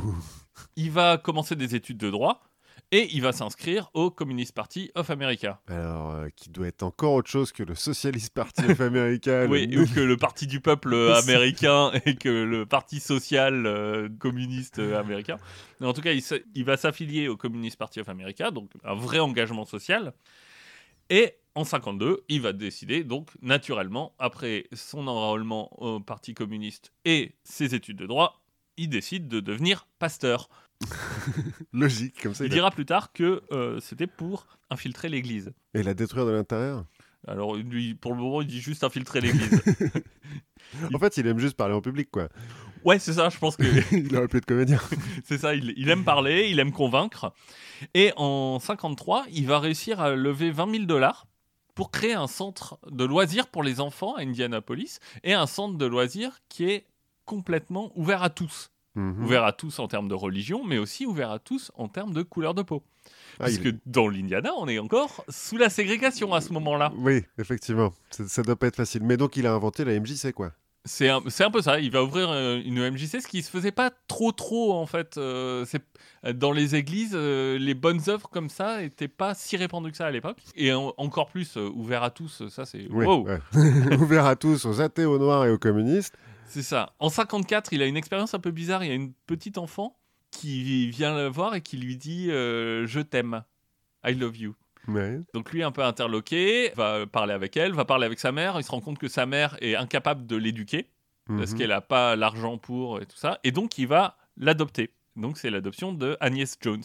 Alors, il fait que l'adopter ou Non, il fait que l'adopter. Ah bon. Et, euh, On ne lui connaît pas de penchant euh, pour les petites filles. D'accord. Donc, à la différence de Cohn-Bendit, quand un enfant lui dit euh, Je t'aime. je t'aime, euh, il comprend juste euh, Oui. qu'il qu'il est Jésus, quoi. Bon, euh, quand même, il parle beaucoup de communisme, il parle beaucoup de- d'intégrationnisme, Mhm. donc euh, de déségrégation, hein, en fait. Ah oui, d'accord. Donc, intégrationnisme, euh, les Noirs et les Blancs ensemble. Mhm.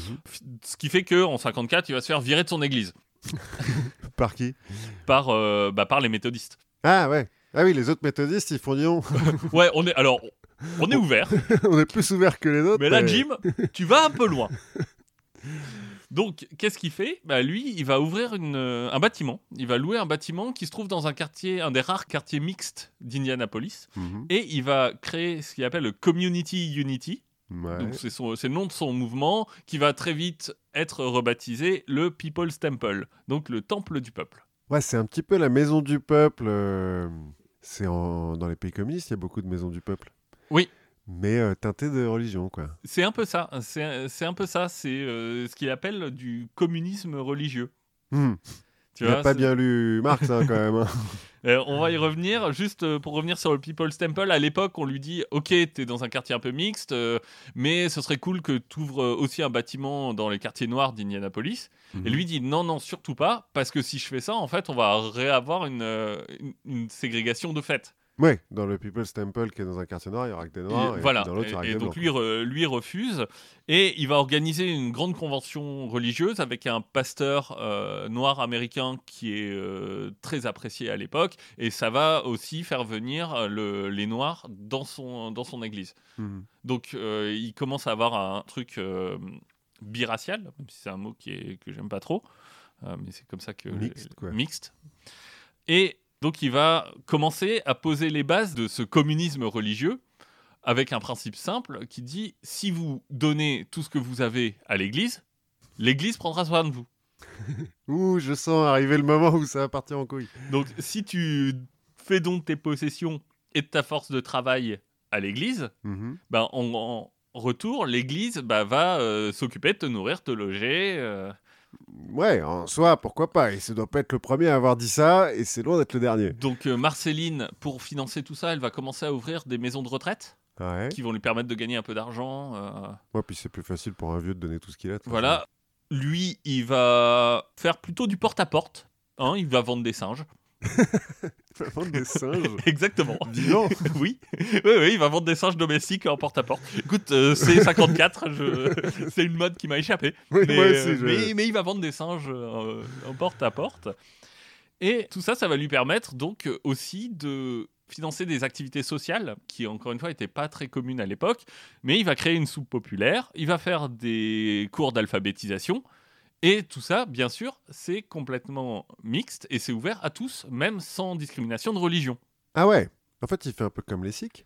Il euh, fait, De l'autre fois, là. oui, exactement. C'est un peu le, le même principe que les Sikhs. Il dit, bah voilà, nous, on, on- on accueille tout le monde, tous, tous ceux qui en ont besoin. En octobre 58, il va adopter deux orphelins de la guerre de Corée, Mhm. donc Stéphanie et Lou.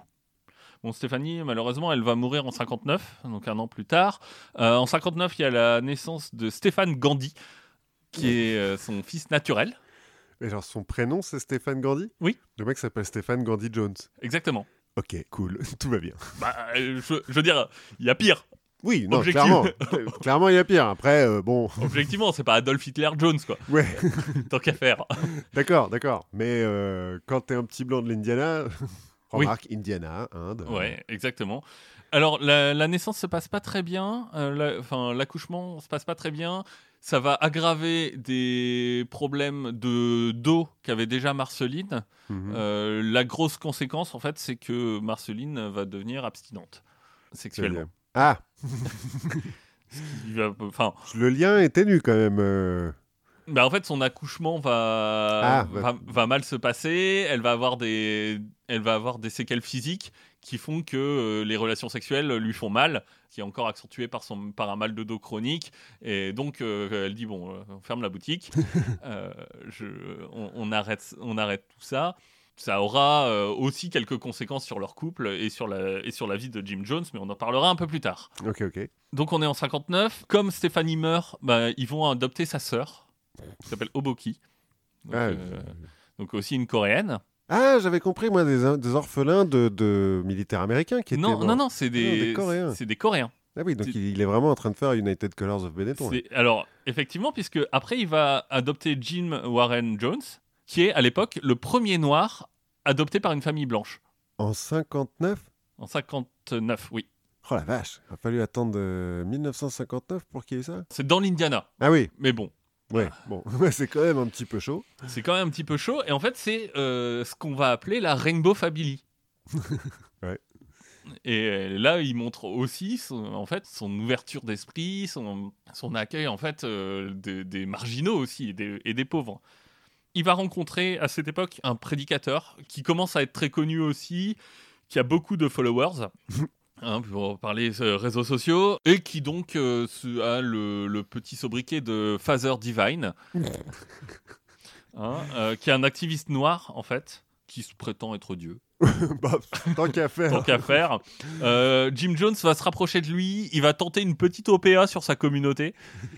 Mais C'est une OPA sur Dieu. Ah ça va pas marcher, mais il va quand même apprendre un modèle qui marchait bien dans la communauté de Father Divine, c'est le modèle du travail gratuit. C'est c'est le modèle de travailler pour moi, venez travailler pour moi gratuitement et puis Maintenant que vous euh, m'avez donné tous vos biens, c'est et c'est exactement ça. En 59, le Temple du Peuple va s'affilier aux Disciples du Christ, qui est une Ouais. autre organisation religieuse, euh, méthodiste, euh, un peu ouverte. Bon, il finit par réussir à s'y affilier, ce qui est important parce que ça lui permet d'être exempté d'impôts. Ah oui, ça lui permet d'être reconnu par euh, le- Exactement. les impôts comme euh, une religion. Ouais, en 61, la ville d'Indianapolis va le nommer directeur, enfin le maire va le no- nommer directeur de la Commission des droits de l'homme. Ok, c'est cool qu'il y ait une commission des droits de l'homme à Indianapolis. Et C'est c'est cool. Et en fait, c'est plutôt normalement un poste un peu auto honorifique. Ouais. Tu vois, T'as t'as ton rond Ouais, de ouais. serviette, euh, mais bon, t'as pas de budget, tu fais rien. Mais sauf que Jim Jones, lui, il va se bouger, il va faire des choses. Notamment, il va pousser des restaurants à arrêter la ségrégation. un moment, euh, lui, son médecin est noir. Mhm. Et donc, quand il va se faire soigner à l'hôpital, bah en fait, on le met avec les noirs Ouais. à un moment on dit ah excusez-nous on a comme votre médecin était noir on a cru que euh, aller avec les blancs lui il refuse ouais. et en fait euh, de fil en aiguille ça ça va aussi déségréguer les hôpitaux d'Indianapolis Ah ouais, donc euh, pas mal en fait pour l'instant. ouais donc euh, il a enfin il, il a un vrai impact euh, social sur la ségrégation dans le- dans l'Indiana c'est une vraie figure euh, de l'antiracisme Ouais, ok, d'accord. bon il va commencer à s'éloigner un peu de la, de la religion euh, ce qui l'empêche pas de continuer à, à faire des miracles euh, régulièrement dans son église Euh, C'est-à-dire faire des miracles. Bah, C'est-à-dire que euh, globalement, il guérit des gens. Ah oui, ouais, enfin il fait comme euh, les, les pentecôtistes. euh, Ouais, qui- c'est ça. Ouais, les mecs qui se mettent en transe et. euh, euh, Ouais, remarche. euh. euh, voilà. Euh, il va faire des trucs un peu bizarres, notamment, il va, par exemple, dire que euh, l'homme n'est pas fait pour se reproduire, et donc euh, il va demander à tous ses fidèles d'arrêter la- toute tentative de reproduction. Enfin, pas toute tentative, mais plutôt toute reproduction. Bon, il dit ça pendant que sa femme est enceinte. hein. Oui, bon, euh, Mais en fait, tout ça, il était peut-être il était peut-être un peu visionnaire. Il voyait qu'on allait être trop sur Terre à un moment donné et qu'il fallait contrôler bah, les choses. su- sûrement parce qu'en fait, lui, il a des vraies visions d'apocalypse. Ah, commence à avoir des visions d'apocalypse, notamment d'apocalypse nucléaire. ça, ça va se combiner à des problèmes de santé et surtout à des menaces. Parce que euh, c'est bien gentil d'être antira- antiraciste, mais l'Indiana, c'est pas non plus l'endroit le plus progressiste du monde. non, ouais. Et euh, il y a un moment où les gens se disent euh, Bon, maintenant il va falloir que tu partes, sinon on te tue. voilà, donc finalement, entre ses visions d'apocalypse et ses menaces, Jim Jones veut mettre sa communauté à l'abri. Mhm. Et donc, il va essayer de trouver un endroit, possiblement, qui va être euh, à l'abri de- d'explosions nucléaires et tout ça. Il va chercher, hein. donc il va, euh, il va passer en Guyana, donc, euh, qui est une dépendance euh, britannique à l'époque, Mhm. euh, à côté des Guyanes hollandaises et françaises, et du Venezuela. Il va par- partir en Hawa- à Hawaï. Ouais. Il va partir au Brésil, où à un moment il va demander qu'on lui envoie de l'argent, mais le problème c'est que sa communauté sans lui euh, en Indiana est un peu en train de dépérir, donc on lui dit bah non on n'a pas d'argent, et donc lui il dit c'est pas grave, euh, je viens de gagner 50 000 dollars euh, en couchant avec la femme de l'ambassadeur, euh, mais c'est pour le bien de la communauté. Mais euh, alors, il- c'est un dieu grec, le mec Il est hyper beau ou et comment il ça est, se passe euh, eh ben écoute il est assez euh, charismatique, euh, les photos avec sa raie sur le côté, ses grandes lunettes noires qui, qui deviendront caractéristiques, on en reparlera un peu plus tard. Non je pense que c'est un mec qui a énormément de charisme. Ouais, parce que se faire payer 50 000 dollars pour payer avec une femme, euh, pour coucher avec une femme, Oui, bah après, euh, je sais pas. Moi, j'ai j'ai vu les photos de Jim Jones, j'ai pas vu les photos de la femme. et on sait pas quel âge elle avait, peut-être que c'est ça aussi. Ouais, c'est ça. Mais en tout cas, en 65, après ces petites euh, pérégrinations, il décide d'un endroit où euh, s'installer. Et donc, on a cin- 140 membres qui vont arriver sur une ferme à Ukiah, en Californie. Ukiah, c'est à côté de Eureka. Donc, c'est dans les, dans les montagnes californiennes Ouais. où il a vu qu'il y avait eu un article sur les endroits les plus sûrs en cas de guerre nucléaire. Et là, en fait, t'es dans les montagnes, euh, t'es... Dans la Sierra Nevada, à l'endroit où il y Ouais. a rien, quoi. Ouais, c'est ça. Ouais. Il va commencer à s'installer là-bas, il va donner des cours. Les cours, ça se passe pas très bien. On on lui reproche un peu, euh, à la fois un peu son prosélytisme religieux, et euh, surtout de, de prêcher beaucoup le marxisme Mais il donne des cours à tout le monde, Ouais. pas seulement à sa communauté. Oui. Ouais, d'accord. à tout le monde. Et il essaie de recruter un peu comme ça, mais euh, bon. Cela dit, il construit une piscine pour le village. Il construit la plus grande église du village en 69, une église qui est capable d'accueillir tout le village. Enfin, donc, Ouais, il... bon an, mal an, les gens se disent bon, ok, il est un peu bizarre, mais il fait des trucs. Il fait, enfin, son, son prosélytisme commence vraiment à tourner. C'est-à-dire que son bulletin de diffusion, par exemple, il atteint 36 000 personnes. Ah ouais, quand même. Ça commence à, à faire un peu. Il va acheter de, de l'espace radio pour diffuser ses sermons. Ah ouais Parce que tu En- disais euh, 140 mecs qui l'ont suivi en Californie, je me suis dit oui. en ça marche. 65. Ouais, Mais d'accord. en fait, euh, sa communauté, elle va grandir. Il va faire en fait de l'activisme dans les grandes villes. Mhm. C'est-à-dire que le week-end, bah, il met tout le monde dans un bus et à les convaincre.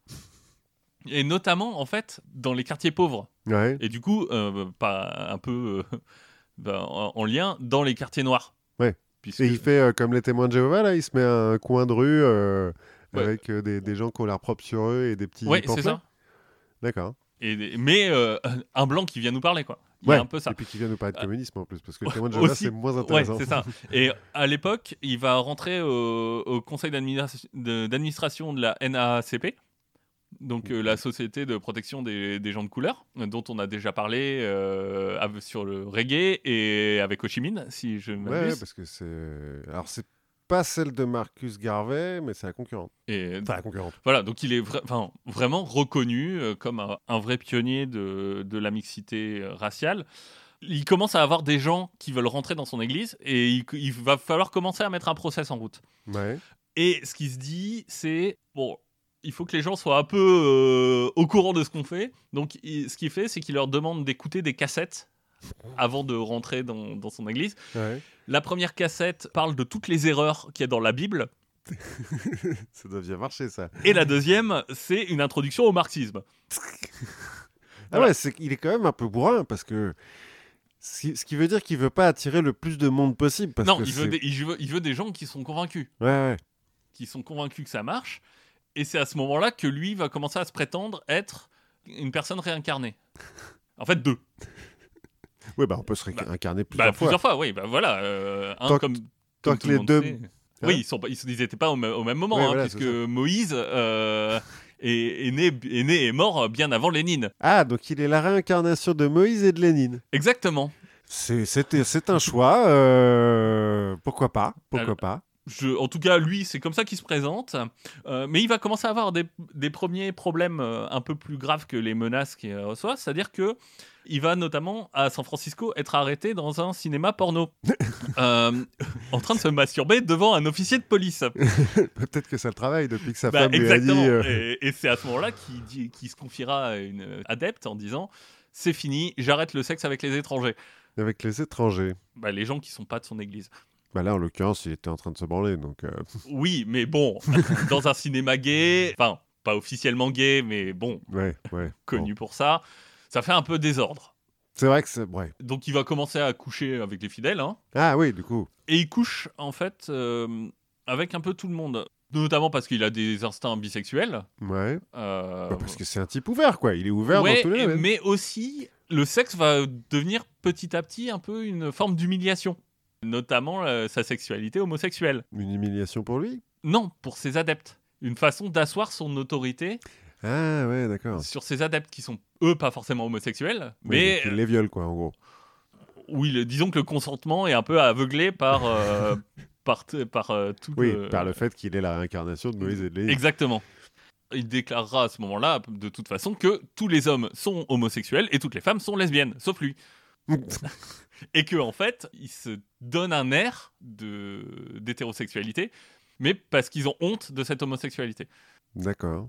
C'est euh, c'est un concept. Oui, parce qu'un concept euh, à l'époque, euh, bon, on arrive dans les débuts des années 70, mais enfin, fin 60, années- début 70, donc on commence un peu à se libérer, mais. Ouais, mais c'est ça, c'est fin, fin 60, début 70, où euh, ça part un petit peu en couille quand même, euh, les discours sur la sexualité. Oui. Euh, Euh, D'où euh, Matzneff, hein, euh, en France, par exemple. Oui, et, et lui, en plus, à ce, co- à ce moment-là, il découvre les amphétamines. Ah, Parce qu'il y a toujours une bonne combinaison avec tout ça. Il va découvrir aussi les tranquillisants. Bah, qui pour va avoir- descendre des, des Ce qui amphétamines, va avoir, en c'est fait, deux, euh, deux conséquences. La première, c'est que il va- c'est là qu'il va adopter son, son nouveau look iconique avec ses grandes lunettes noires, vrai. Mhm. qui lui permettent aussi, en fait, de se placer un peu euh, en retrait. Ouais, ouais, bien sûr. Et, et ses adeptes diront, mais euh, quand, on, le- quand on est avec lui euh, en privé et qu'il retire ses lunettes, euh, ça, ch- ça irradie, ça change. le- Enfin voilà, Il- ses lunettes vont devenir un vrai, vraiment quelque chose un peu iconique de, de Jim Jones.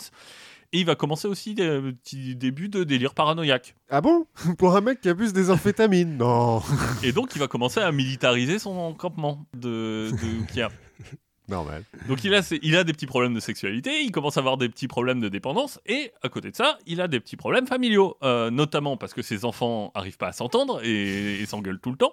Stéphane Gandhi. euh, il est- Exactement, il est pas si pisse que ça. Et aussi, il a un petit problème entre sa femme et sa maîtresse, Bah, notamment, attends. notamment au moment où sa maîtresse tente de faire interner sa femme. Ah oui, ouais, là, bon, d'accord.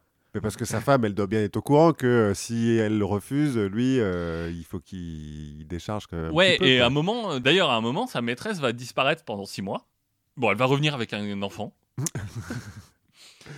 Jim Jones dira qu'elle est partie à ce moment-là pour acheter des morceaux de bombes atomiques au Mexique. Ouais, au marché. Euh, voilà, bah, au marché euh, des, des bombas atomicos. ouais, voilà, à Tijuana, c'est bien connu. Exactement. Donc, euh, ça commence à sentir plus très bon. Oui, cette ouais. histoire. Et donc lui il se dit il fait- il faut un changement. Et donc il va ouvrir deux nouvelles branches. Il va fermer Ukyo et il va ouvrir deux nouvelles branches, une à Los Angeles, une à San Francisco. il a raison, faut aller où sont les gens. Il v- et il va alterner entre les deux et sa femme Marceline va alterner entre les deux en sens inverse d'ailleurs. Parce que ben, que- ça se comme- passe plus très bien. Exactement, ça se passe plus très bien. Ah. Il faut communauté à part. À ce moment-là, il va introduire aussi quelque chose dans le temple du peuple qui est la Planning Commission.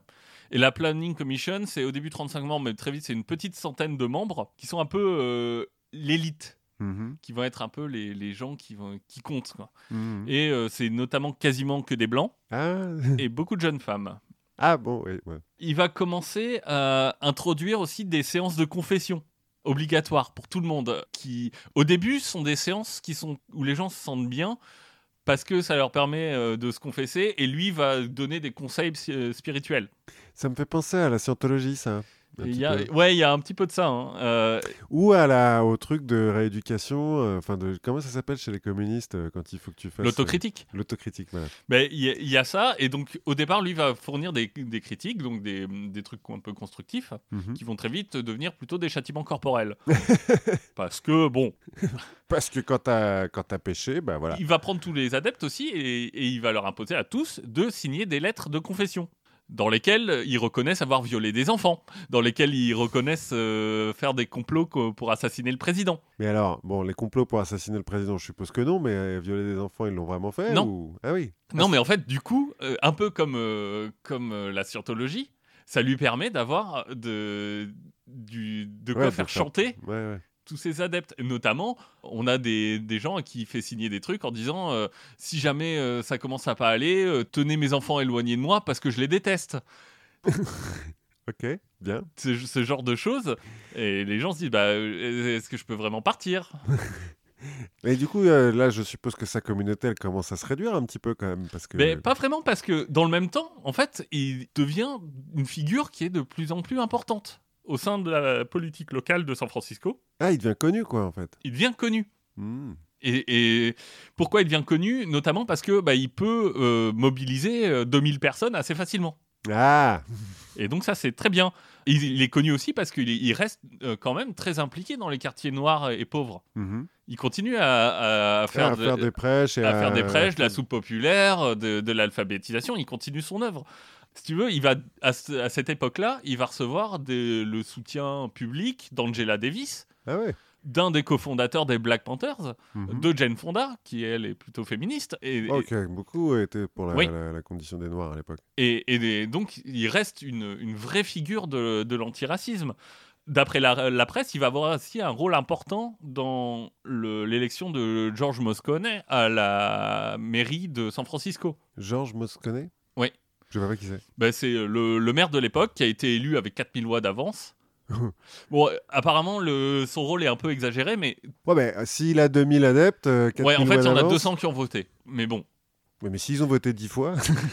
mais bon on est à un point que, euh, à ses offices, ben, il y a Harvey Milk ah ouais. qui, qui Mais je me vient. demandais justement si t'avais pas d'Harvey Milk à un moment donné. Ben oui, il vient euh, régulièrement à ses offices. Jim Jones, il va avoir une, correspondante avec, une correspondance avec la première dame de l'époque, qui est Ca- euh, Carter. Ouais, on est en combien là Là, on est euh, fin soix- euh, là, on est en 70, 71. C'est pas encore Carter, c'est celui d'avant. Enfin, je, je sais plus, je l'ai plus Bon, noté. bref, mais... c'est pas très grave. Nixon Non, ça, c'est- mais euh, c'est pas avec Nixon. C'est En oui, gros, on se doute c'est- en ça- fait que c'est pas avec Nixon. En gros, ça devient, même si Nixon est californien, mais euh, oui, mais il est pas très ouvert d'esprit. mais en gros, ça devient une vraie figure locale avec un poids politique qui commence à être important. Ce qui, entre parenthèses, a commencé un peu à lui apporter quelques problèmes. Parce qu'il est exempté d'impôts, parce qu'il est une religion. Mais une religion, bah, ça fait pas de politique dans les statuts. Euh, ouais. Donc ça commence à poser quelques problèmes. Euh, lui, il va commencer à régulièrement envoyer de l'argent en Suisse et au Panama, comme euh, toutes les organisations caritatives. Bien sûr, comme Euh, tout bon communiste. Et en 72, on va avoir une euh, série d'articles dans le San Francisco Examiner qui va interroger des gens et qui va être un peu plus critique. Euh, la réaction, c'est qu'il va y avoir 150 manifestants euh, devant le journal. euh, les... Le Ouais, mais- journaliste va devoir se, se cacher. Finalement, il n'y aura que 4 articles sur les 8 prévus qui seront publiés. Comme la scientologie en fait. il- Ah, il- Comme la scientologie. Bourré. En, en 73, on a un autre petit problème, c'est qu'on a 8 étudiants noirs qui s'appellent les 8 révolutionnaires Mhm. qui vont voler un camion et des armes dans le temple du peuple de, de SF. Donc, c'est des adeptes qui, Ah, d'accord. qui volent les trucs et qui s'en vont. Ah, Et- parce qu'il a gardé les armes qu'il avait bah oui. amassées. euh, Bah oui, tant qu'à faire. Tant qu'à faire. Et donc, ils vont publier une série de critiques qui vont dénoncer en fait une utilisation des Noirs en disant bah vous nous utilisez comme membres euh, et tout ça, mais dans la Planning Commission on n'est pas nombreux. Ils vont attaquer euh, beaucoup les institutions en fait du Temple du Peuple, mais ils vont pas attaquer Jim Jones en personne. Ils continuent à, di- à écrire par exemple que c'est le meilleur socialiste que la terre ait porté. Peut-être qu'ils ont écrit des lettres. Peut-être qu'ils ont signé des lettres. Et Jim Jones lui dira euh, c'est des gauchistes, c'est des terroristes, Bah alors, donc ils n'auront pas de pardon divin. On on reste un petit peu dans qu'est-ce qui se passe là Attends. Donc euh, on reste un peu dans ce mélange entre politique et religion, entre un marxisme euh, poussé et parce Ouais. qu'en fait il y a une, per- une bonne partie des gens qui sont pas là, qui sont pas avec lui pour la religion, ils sont avec lui pour la politique, Ouais, ouais, ouais. pour la vie en communauté, pour euh, le- cet idéal-là qu'il est en train de construire. Et je suppose que euh, quand il y en a qui font des critiques sur le côté politique, il leur dit euh, bah, vous irez pas au paradis. Quand il y en a qui lui font des critiques sur le côté religieux, il dit euh, t'es pas un bon communiste. Oui, je pense qu'il doit y avoir des, des choses comme ça. Et donc il, il sent là ça commence à- encore une fois à sentir pas très bon. et donc quand ça sent pas très bon, qu'est-ce qu'il fait Jim Jones Il se barre. il se barre. Alors il commence à regarder où se barrer et il se souvient de ses voyages. Il se souvient du Brésil. Il- La femme de l'ambassadeur. hmm. Ouais, mais du coup, il va pas aller au Brésil, il va plutôt aller en Guyana, Ah, donc, euh, ouais. qui est depuis devenue indépendante en 70 Mhm. et donc il connaît. Ça a l'avantage d'être euh, un pays qui est petit et pauvre. Ouais. Donc, Euh. pas aligné, mais tout le monde s'en fout. Oui, mais facile à corrompre. Oui. mais- D'ailleurs, facile à corrompre aussi parce qu'il va envoyer une de ses adeptes séduire l'ambassadeur de Guyana aux États-Unis. Tout ça, c'est facile d'avoir des visas. oui, bah oui. Donc, C'est Et- bien quand t'as des adeptes. aussi, il se trouve que c'est bien pour le pays. Parce qu'en fait, c'est un pays qui est encore pas très stable. Il a 3 ans, il est jeune, et à Mhm. côté, il y a le Venezuela, Qui est plus gros, qui est plus gros, qui a beaucoup de pétrole. voilà, et euh, en fait, qui est un peu. euh, qui se dit, eh, mais on pourrait l'annexer. Parce que, ouais. Mais en fait, le fait de faire venir une colonie de citoyens américains Ah, sur, ouais. sur place, bah, tout de suite, ça fait un peu tampon. Ouais, ouais, ouais. Oui, puis c'est une époque où les Américains et les Vénézuéliens, enfin le gouvernement américain et le gouvernement vénézuélien s'entendent bien. Oui. C'est c'est Ah, pas c'est- des chavistes, quoi. Ah non, c'est plutôt des gens qui ont, qui ont été installés là par la CIA. Voilà, c'est un peu des mecs d'extrême Et donc, en fin 73, il va envoyer des membres de la commission en Guyana et ils vont acheter 1500 hectares de friches droite. Mhm. qui sont assez loin de toute civilisation. hein, euh, c'est Ouais, dans la vraiment, jungle, quoi. c'est vraiment de la jungle. Qui vont appeler Jonestown. Lui ils disent Ah, c'est le gouvernement qui a dit Eh, ce serait une bonne idée de l'appeler comme ça. Moi, je ne pouvais pas. refuser. C'est- je jure que. Donc, ça va s'appeler Jonestown et on va voir les, les premières personnes qui vont partir, les premiers colons Mhm. qui vont partir à 50. Et en fait, là, on est en 75, ils partent à 50, et si tu veux, aux États-Unis, c'est vu un peu comme euh, une sorte de kibbutz euh, multiethnique. Ouais. C'est-à-dire que c'est des gens qui vont aller sur place, qui vont travailler la terre, euh, que- ensemble, euh, en- une vie en communauté. Oui, en Euh, plus, on sort un peu de la vague de hippies et tout, donc euh, ouais, c'est peut-être bien vu, quoi, presque. Ouais, alors à partir de 76, il va Jim Jones va prendre une nouvelle habitude qui commence donc en 76, où- à un moment où il donne du vin à toute la commission, ce qui est Mhm. rare. Ouais. Et euh, au moment où ils boivent, il dit Ah ah, je vous ai bien eu. En fait, c'est pas du vin, c'est du poison. et les mecs disent What Et au bout d'une heure, il dit Non, mais c'était un test. C'était pour voir. Mais c'est c'est très bizarre ça. Et il va commencer à faire ça un peu régulièrement. D'accord. C'est- C'est c'est un peu pervers. hein oui, bah c'est- oui, il est un petit peu manipulateur. Et en février 77, le gouvernement américain annonce une enquête fiscale. Ce qui l'embête un peu parce que. Parce que bon, il a quand le même- gouvernement américain a fait mais attendez, en fait vous n'êtes pas du tout une religion. euh. Et on va avoir une- un autre article qui va apparaître dans le- une revue qui s'appelle le New West, Mhm. qui est complètement à charge et qui va parler des sévices corporels et des viols que certains adeptes ont subis. Oui. Ce qui Ceux veut dire qui savaient pas qu'ils étaient homosexuels. C'est c'est voilà, ça. Voilà. C'est par ex- ce qui veut dire que en fait, en 77, bah, c'est l'exode massif vers Johnstown. C'est-à-dire que on était, on avait une cinquantaine de personnes qui étaient là dans la jungle, qui, Mmh. qui se débrouillaient à peu près, qui, qui allaient pas trop mal, ça, ça marchait pas trop mal. Mais là, on arrive euh, avec 1000 personnes en plus D'un coup. d'un coup. Le problème, c'est que la jungle de Guyana, pas hyper cool. C'est- C'est c'est pas pas- l'endroit le plus sympa. c'est le Fire Festival en fait. Ouais, c'est ça. Surtout que quand t'arrives avec une population, dans les 1000, bah, t'en as plus d'un quart qui a plus de 50 ans Ah oui. et un tiers qui ont moins de 20 ans. Ouais bon bon ouais ouais. De- T'as beaucoup d'enfants, en fait. ouais, ouais. Et ce qui veut dire que, t'as, en fait, il y a beaucoup de, jou- de bouches à nourrir, beaucoup de travail, pas beaucoup de nourriture, ni de médicaments. Et pas beaucoup d'infrastructures aussi je suppose. Ah oui, le premier point d'eau est à 11 km. Pratique. Voilà, non mais c'est vraiment au milieu de nulle part. Il y a- Ouais. C'est vraiment au milieu de la jungle. Et donc, en fait, on va arriver avec des, des gens qui vont travailler énormément, qui vont avoir un déficit calorique. Euh, Enfin, on est. euh, t- c'est nickel pour, pour la manipulation de masse. hein. C'est clair qu'ils doivent pas être euh, hyper en forme. Ah ouais, non, parce que si tu veux, bon, la, la vie, elle s'organise euh, autour d'un pavillon central qui est là où est, où est l'église et puis où est Jim Jones, avec des salles de cours à côté. Dans tout le camp, enfin, dans toute la ville, il y a des haut-parleurs qui sont reliés au pavillon central euh, et Jim Jones va faire des serments quasiment en continu toute la journée. Les amphétamines euh, jouent à plein. hein. Euh, Les gens, en fait, euh, travaillent de 6h30 à 18h. Là, ils ont le droit à deux minutes de douche. Et puis après, on passe aux activités obligatoires qui sont euh, l'enseignement aux enfants, qui sont euh, le- les sermons, euh, les prêches, les confessions, enfin tout ça. Ah ouais donc ils passent en mode full dictateur là. euh, Jim Bah, Jones. ouais, parce que globalement, il est quand même Ouais il est au milieu de rien. Quoi. bah, il est au milieu de rien, donc au milieu, au milieu de aucune autorité. Ouais, ouais, c'est ça. Non, mais c'est pour ça que je dis euh, full dictateur, c'est que c'est un petit pays en fait qui s'est créé là. Ouais, et en août 77, dans le camp, on entend résonner des coups de feu. Mhm. Jim Jones revient, arrive dans le camp en courant et dit Merde, il y a un sniper qui vient de me tirer dessus. Mmh. Ouais. Le camp est attaqué, et donc là, il y a une sorte de. Une sorte de mobilisation générale, les gens se soudent. euh, Bon, en fait, il se trouve que c'est une manipulation complète. hein, euh. c'est lui qui a, t- qui a tout monté, mais Mhm. euh, il va aussi resserrer les liens au sein de sa communauté comme ça. Ouais, En- en leur faisant peur quoi. Bah, euh, oui, et puis en faisant miroiter un ennemi euh, extérieur qui est un ennemi américain, un ennemi, un ennemi tout puissant. Full dictateur, tu vois, c'est presque. euh, Oui, c'est-à-dire qu'à ce moment-là, on- les confessions maintenant, ça commence par il faut que tout le monde euh, à son tour euh, exprime sa gratitude à Jim Jones. et se confesse. Et il va commencer à avoir des châtiments. euh, Style, euh, on vous enfonce des piments rouges dans le rectum, N- notamment pour les enfants. Ah, ouais, non Donc, bon, là, ça commence à vraiment puer. Oui, bah ouais, ouais, ouais, là.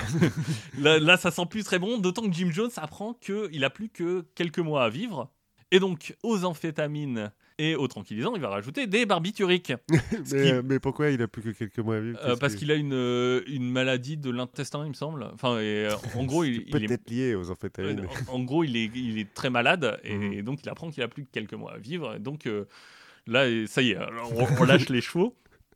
Le problème, c'est que aux États-Unis, on commence à se dire, euh, tiens, c'est- enfin, on sait pas trop ce qui se passe là-bas, mais, on- mais du coup, on sait pas trop ce qui se passe là-bas. Et il y a Ouais. une première, il y a encore quelques adeptes qui sont aux États-Unis.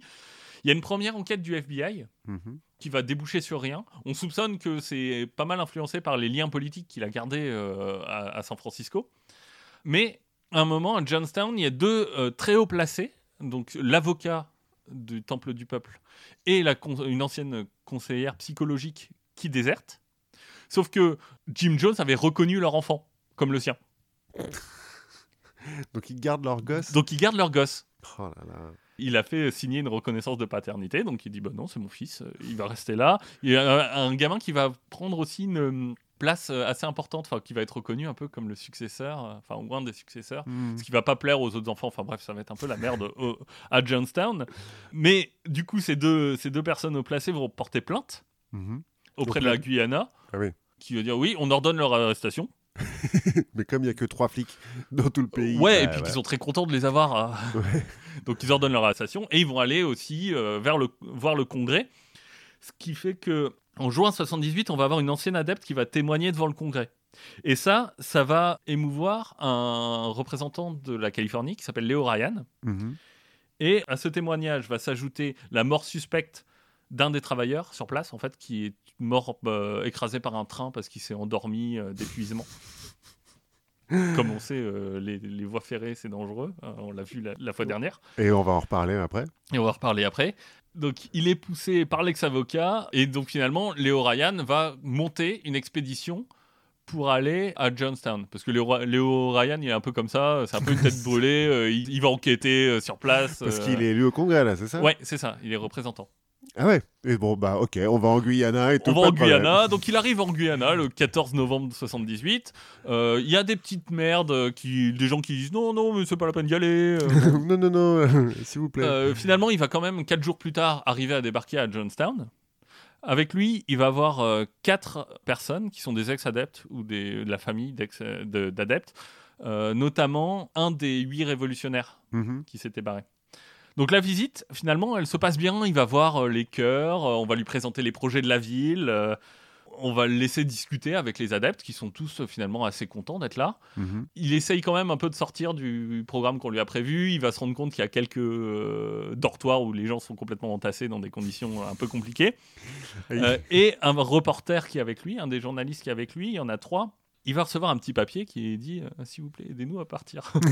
Sauvez-nous. Donc lui, il va, il va aller voir Jim Jones en disant Mais euh, dites-moi. Dites-nous. Et Jones dit Bah, s'il y a des gens qui veulent partir, euh, bah, qui partent avec vous. euh, c'est un peu plus pratique que partir à pied dans la jungle. qui partent avec vous, moi je m'en fiche. Et donc il y a 15 personnes euh, qui disent Bah, Ok, euh, nous on veut partir. Ah, on a le droit, bah, on se casse. Salut. Ouais, c'est ça. Mais 15 personnes. Ils Sur, sont euh, combien ils, sont, euh, ils sont un petit millier. Ah oui, parce qu'ils étaient. euh, ouais, Ouais, il y en a 100 000, mille. ouais. ouais. Ah non, pas beaucoup, hein, quand même. Non, pas beaucoup. Et Jim Jones dit euh, mais c'est- enfin là il y en a 15, s'il y en a 200, c'est pas grave, euh, moi je m'en fous, ils qui partent euh, c'est pas grave. Ouais.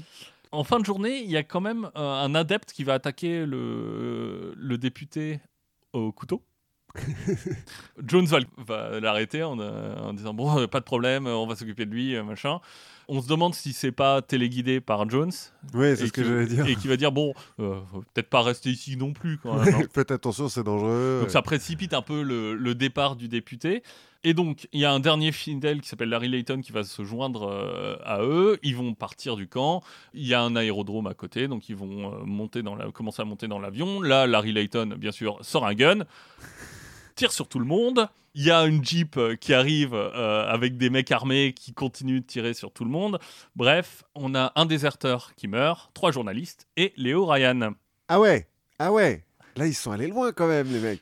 Là, ils sont allés un petit peu loin. Parce que déjà, euh, le, le petit tour du village façon Corée du Nord, euh, non, non, regardez, euh, tout le monde est content, euh, c'était un peu chaud, mais alors là... euh, Ouais, alors là, surtout que en fait, ils tuent ces- ceux-là, mais les autres s'en vont. Ah oui, ils ont pas tué tout le monde. Ils n'ont pas tué tout le monde, tu vois. C'est- À la limite, s'ils avaient tué tout le monde, bon, Ça Pardon. serait... là encore, euh, c'est pas un conseil légal que je suis en train de donner. Ce serait pas plus excusable, mais ça aurait été plus intelligent peut-être. Et euh, Jim Jones, il se dit, tiens, on est peut-être allé un petit peu loin. C'est c'est un peu dérapé, cette histoire. Donc, qu'est-ce qu'il va faire Il va rassembler tous ses fidèles et il va leur dire, cette visite, c'était une attaque du gouvernement. Et on va pas les laisser s'en tirer comme ça.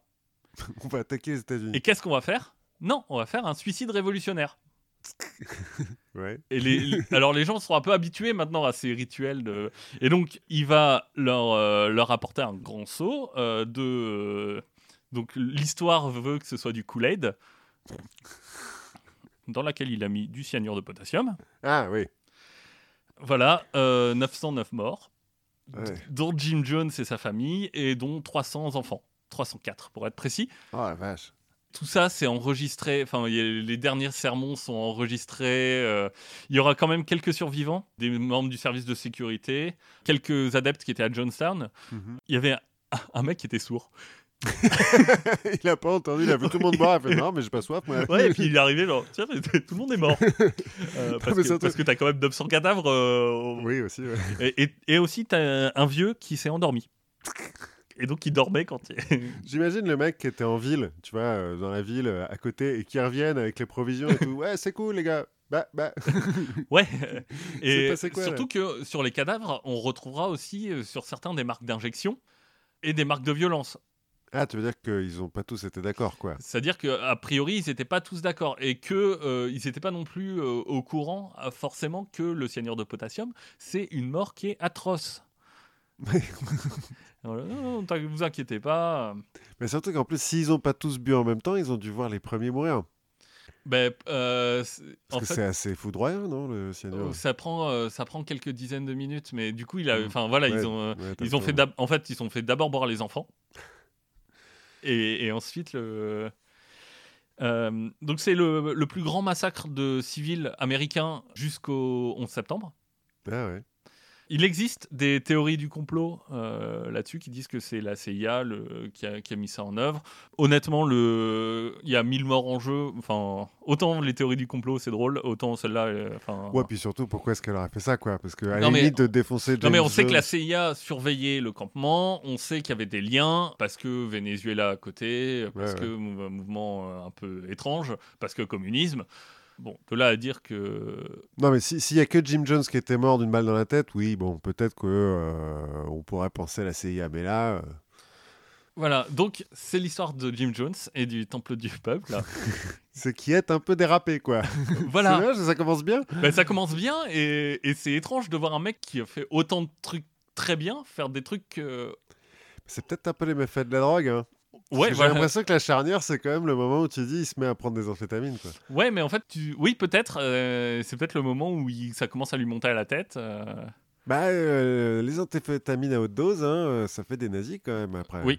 ou alors euh, ou alors c'était peut-être calculé dès le départ C'est-à-dire- peut-être que dès le départ les trucs bien il les faisait pour gagner de la popularité en se disant c'est la bonne le bon truc à faire euh, ce que ferait un psychopathe hein, qui n'a pas d'émotion mais Oui, qui- c'est vrai, c'est vrai qu'ils coupaient les, les- les jambes des, des poulets.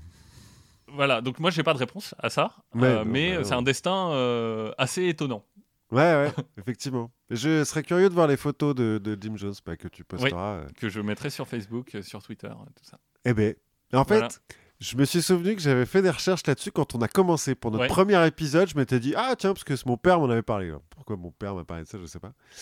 Et euh, j'avais trouvé ça un peu atroce, je crois. Enfin bon, je me suis dit Ouais, non, c'est c'est glauque. Et il en reste euh, une expression aux États-Unis Mhm. qui est quand on est complètement euh, fanatisé par quelque chose qu'on remet plus- qu'on n'a plus d'esprit critique, on dit euh, to drink the Kool-Aid Ah, ah, oui, d'accord. et ça vient de là. Alors m- même si la marque Kool-Aid est, est fort marie parce que en fait c'était une- c'était son équivalent britannique qui s'appelle le Flavor Head, mais oui, mais bon. mais bah, aux voilà. États-Unis, c'est resté comme to drink the Kool-Aid et ça vient de cet événement-là. Ok, d'accord. Eh ben, comme quoi, euh, il faut bien écouter euh, Marx et pas mélanger Mm. euh, communisme et religion. C'est ça, exactement.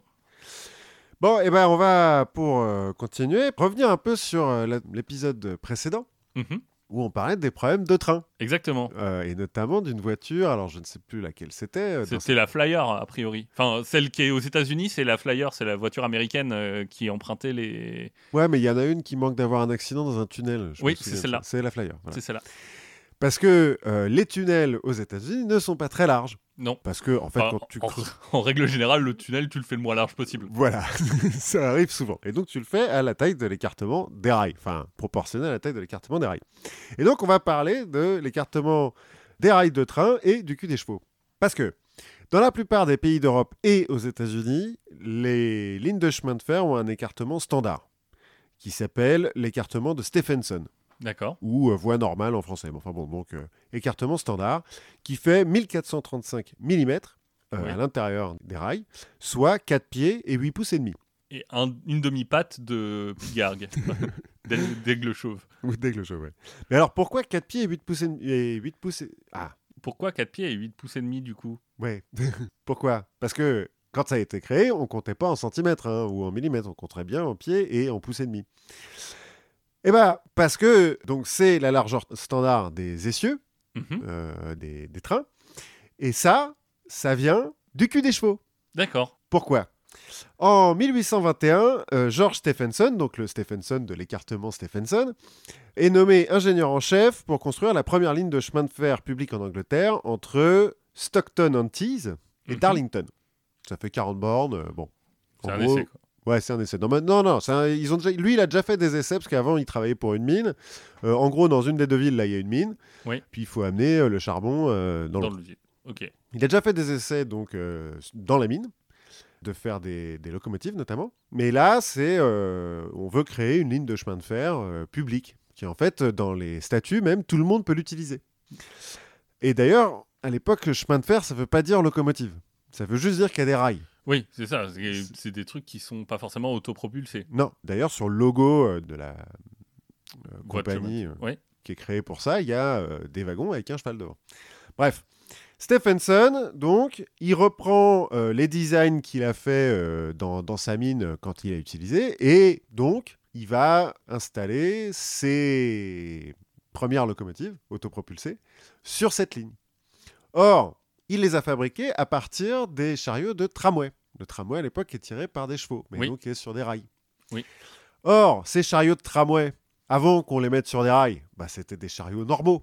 hein. Oui. Euh, les mecs qui ont inventé le, le tramway, ils se sont pas fait chier à inventer d'autres essieux et d'autres trucs. Ils ont pris les mêmes euh, écartements que euh, les chariots qu'on utilisait avant sur les routes, qui généralement sont tirés par deux chevaux.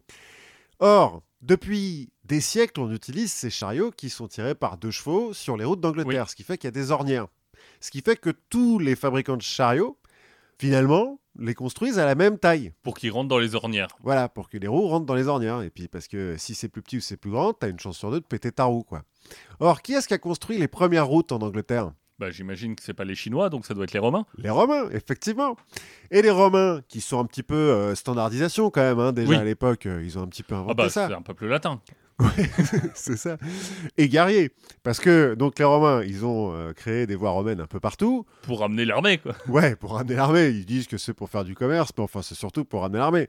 Et donc, dans l'armée romaine, on a des chariots qui sont standardisés et qui sont donc tous à la même taille. Et à cette taille de 4 pieds et 8 pouces et demi, qui en fait, en pied romain, fait 5 pieds. D'accord. Romain. Parce que le romain. Le euh, Romain a des pieds plus grands. Oui, que le breton, vous avez connu. Oui. Euh, bon. Et pourquoi 5 pieds romains Pourquoi 4 pieds euh, et 8 pouces et demi bah Parce que ça permet de mettre deux chevaux et d'avoir euh, les roues qui dépassent un petit peu sur les côtés. Enfin, deux chevaux plus Oui. l'attelage, euh, etc. Donc, l'écartement des rails dépend de la taille du cul des chevaux. Moyen Oui. au moment de l'Empire romain. Mais ça va plus loin, cette histoire. Parce que donc ça, c'est au début en Angleterre. Mm. Mais ensuite, aux États-Unis, quand on se met à faire des chemins de fer, pas beaucoup plus tard, hein, euh, 1831, on veut des locomotives. Oui. Eh ben, on les importe euh, d'Angleterre. Du coup, elles ont le même écartement. Du coup, on fait des, des chemins de fer au même écartement. Et on a on sauf- fait un petit saut dans le temps. La navette américaine, dans la fin des années 70, quand on fait une navette spatiale. Oui. On a vu, euh, t'as- on a tous vu des images de cette navette, donc qui est collée sur un espèce de gros machin, une grosse fusée orange, qui a deux petites fusées blanches sur les côtés. Bah, ces petites fusées, elles sont construites dans l'Utah. Pourquoi Je sais pas, mais bon, elles sont construites dans l'Utah. C'est les propulseurs auxiliaires. Et pour les ramener jusqu'à Cap Canaveral, bah, on les met sur les rails. Entre- Bah, pourtant, Oui. c'est des propulseurs, ils volent. Ouais, mais bon, là, en l'occurrence, on les met sur des trains. Or, ces trains, donc, ils ont euh, le- l'écartement standard. Ouais. Et ils passent dans des tunnels qui sont construits autour de l'écartement standard. Donc, les propulseurs de la navette spatiale américaine doivent pouvoir passer dans ces tunnels. Et c'est pour ça qu'ils sont tout petits, les deux petits euh, Oui. machins autour du gros truc orange. D'accord. C'est une jolie histoire. Oui. Ça veut dire que les propulseurs de la navette euh, américaine sont liés à l'Empire romain Au cul des, che- des chevaux romains. au cul des chevaux romains. Bon, en fait, c'est pas tout à fait vrai. C'est une belle histoire qui date, euh, la première fois qu'on en parle dans les journaux, c'est 1905. hein. Et puis, euh, dans toutes les chroniques, euh, vaguement, euh, culture, science, euh, euh, de toutes les émissions euh, du monde, on t'a parlé de ça une fois pour dire Ah, voyons, euh, vous avez vu, euh, la navette spatiale américaine, le cul des chevaux. Mais pas chez nous. Alors, si, parce qu'en France, on a aussi l'écartement standard. Non, j'allais dire pas chez nous. Ah, euh, mais si, ouais, mais nous, nous, parce on que en- nous, on a creusé. Nous, on, a- Nous, on a un petit été peu investigué. creusé. Bah ouais, voilà. 8 culs de chevaux.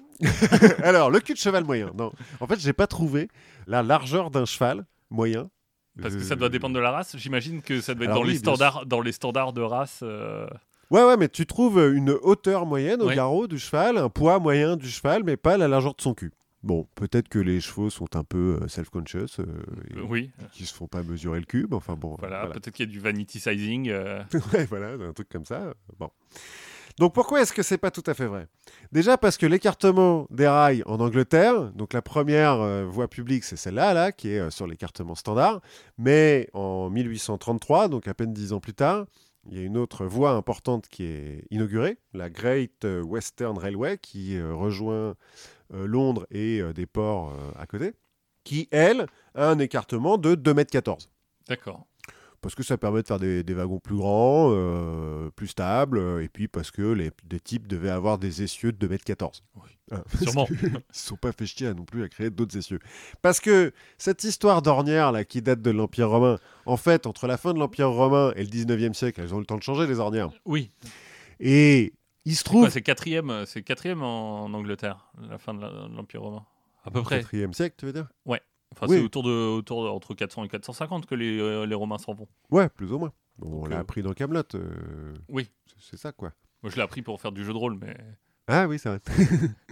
Mais donc, ouais, ils ont eu le temps de changer, les essieux. Et je veux bien que les mecs se fassent pas chier à réinventer la roue euh, une fois que t'as la roue. Mais enfin bon, euh, voilà. Déjà, toutes les routes ne sont pas des voies romaines. Et donc, pendant euh, plus de 1000 ans, euh, on a le temps d'en construire d'autres, des trucs. En fait, ça va assez loin, cette histoire de rails qui n'ont pas tous les mêmes écartements. Enfin, ça va assez loin. C'est assez rapide à être mis en place, mais Oui. euh, une dizaine d'années plus tard, encore en 1846, il y a un problème. C'est-à-dire qu'il y a des voies de 2 mètres euh, 14. 14 qui rejoignent des voies d'un mètre 50 à Gloucester. Ouais. Là, le roi, il fait bon, allez, on arrête avec ces conneries là, parce qu'on est obligé de changer de train à chaque fois et tout, c'est relou. Donc vous allez vous mettre d'accord et euh, on choisit. Bon, c'est Stephenson qui gagne euh, avec ses voix d'un mètre cinquante. Mais ça aurait pu être les autres. hein. Oui. Bon. Les, les trucs des États-Unis, pareil, en fait, c'est pas tout à fait vrai. Dans le Nord, c'est vrai. Effectivement, les premières lignes qui sont faites dans le Nord, on importe euh, des, des locomotives anglaises. Mais dans le Sud, non. Ou alors, on en importe d'autres. Enfin, en tout cas, on n'importe pas des locomotives avec l'écartement standard. Ce qui fait que pendant la guerre de sécession, au nord, on a plus ou moins l'écartement standard sur toutes les voies, mais pas du tout au sud. Ce qui donne un avantage tactique au nord, ce serait une des raisons pour lesquelles euh, le nord a gagné. Et puis surtout, une fois que le nord a gagné, bah, dans le pas sud, imposé. euh, on change toutes les voies pour remettre euh, l'écartement standard. Mais si c'est le Sud qui avait gagné, bah, on aurait changé. Oui. Si le Nord avait euh, choisi euh, la, la locomotive de la Great euh, West, euh, Western Railway, Ouais, donc deux celle de mille- 2m14, et bah, les, les propulseurs de la fusée euh, Ce serait plus grand. hein. ils seraient plus grands. Finalement, la seule chose qui n'a pas changé entre l'Empire romain et euh, la navette spatiale, c'est le cul des chevaux. Mais Oui. mais on les utilise plus. voilà. Bah Pour aller dans l'espace, c'est- c'est plus dur. Bon, et puis euh, dans le reste de l'Europe, en 1886, l'Allemagne, l'Autriche, la Hongrie, la France, l'Italie et la Suisse signent la Convention de Berne qui adopte euh, l'écartement standard dans tous ces pays. Et donc encore aujourd'hui, euh, le RER, par exemple, suit euh, l'écartement standard. Et donc on peut répondre à la question que tout le monde se pose, combien tu peux mettre de cheval dans un RER Bah deux, Deux. deux fronts. voilà. Et d'ailleurs, euh, c'est quand tu donnes ta liste de pays, euh, il faut voir qu'il n'y a pas l'Espagne. Ouais, parce qu'à une époque, tu étais obligé de changer de Et train. tu, quand tu changeais, tu changeais de train, et après, je crois qu'ils ont fait des trains à essieux euh, variables. Ah, Euh, maintenant, il y a un TGV qui va entre mais ma- euh, oui, maintenant, Barcelone et mais, Perpignan. euh, mais en, moi- gare, en gare de Perpignan, euh, le, le centre du monde, euh, se- selon euh, je- Da- Dali, je sais plus. Bref. mais c'est- non, c'était même pas en gare de Perpignan, parce que moi, je l'ai fait, ça changeait de train. C'était une C'est- petite gare pourrie dans les Pyrénées, quoi. Ouais, il n'y avait, il y avait pas une énorme gare euh, qui est devenue à l'abandon, je crois, euh, entre la France et l'Espagne. Enfin bref. Ouais, si, Mm. enfin, quand je dis petite gare pourrie, non, effectivement, elle était assez grande. Il y avait plein de quais, mais dans un, dans- à côté d'un Oui. village, quoi. À côté de rien. Eh ben, et du coup, toi, t'es plutôt train ou voiture Ouais, train, c'est plus écolo. moi je, suis, moi, je suis plus train, mais c'est- ça fait partie, tu vois, des, des grandes questions. Genre, est-ce que t'es plutôt thé ou café Est-ce que t'es plutôt euh, Chien ou chat hein. chien ou chat euh, Journal de Picsou, euh, journal de Mickey ou Picsou Magazine Non, mais ça, c'est pas pareil, parce que le journal de Mickey, c'était euh, C'était nul. hebdomadaire. Et C'était alors nul surtout. Oui, mais Pixel Magazine, c'était mensuel. Ouais, mais c'était vachement mieux. Oui, mais bon. Et et- et il y a une autre euh, question sur laquelle, euh, même si on se connaît bien, j'ai j'ai pas vraiment la réponse, donc je peux te la poser. Est-ce que toi, t'es plutôt spolétain ou formosien Ah, vous avez reposé. Quelle est la question Est-ce que t'es plutôt spolétain ou formosien Je ne sais pas. Parce que ça a été, euh, ça a été une grande question à un moment. Alors tout ça, ça- en fait, ça vient d'une lutte autour de la direction de la papauté. Mhm. Donc là, on est euh, sous Charles III, l'empereur Charles III.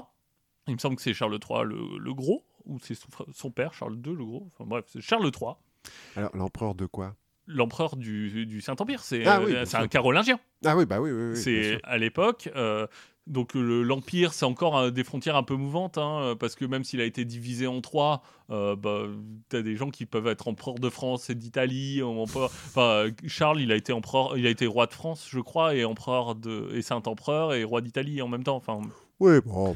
voilà. Le problème, c'est que euh, lui, il a un problème, c'est qu'il n'a pas réussi à faire élire le pape qu'il voulait. Mhm, mhm.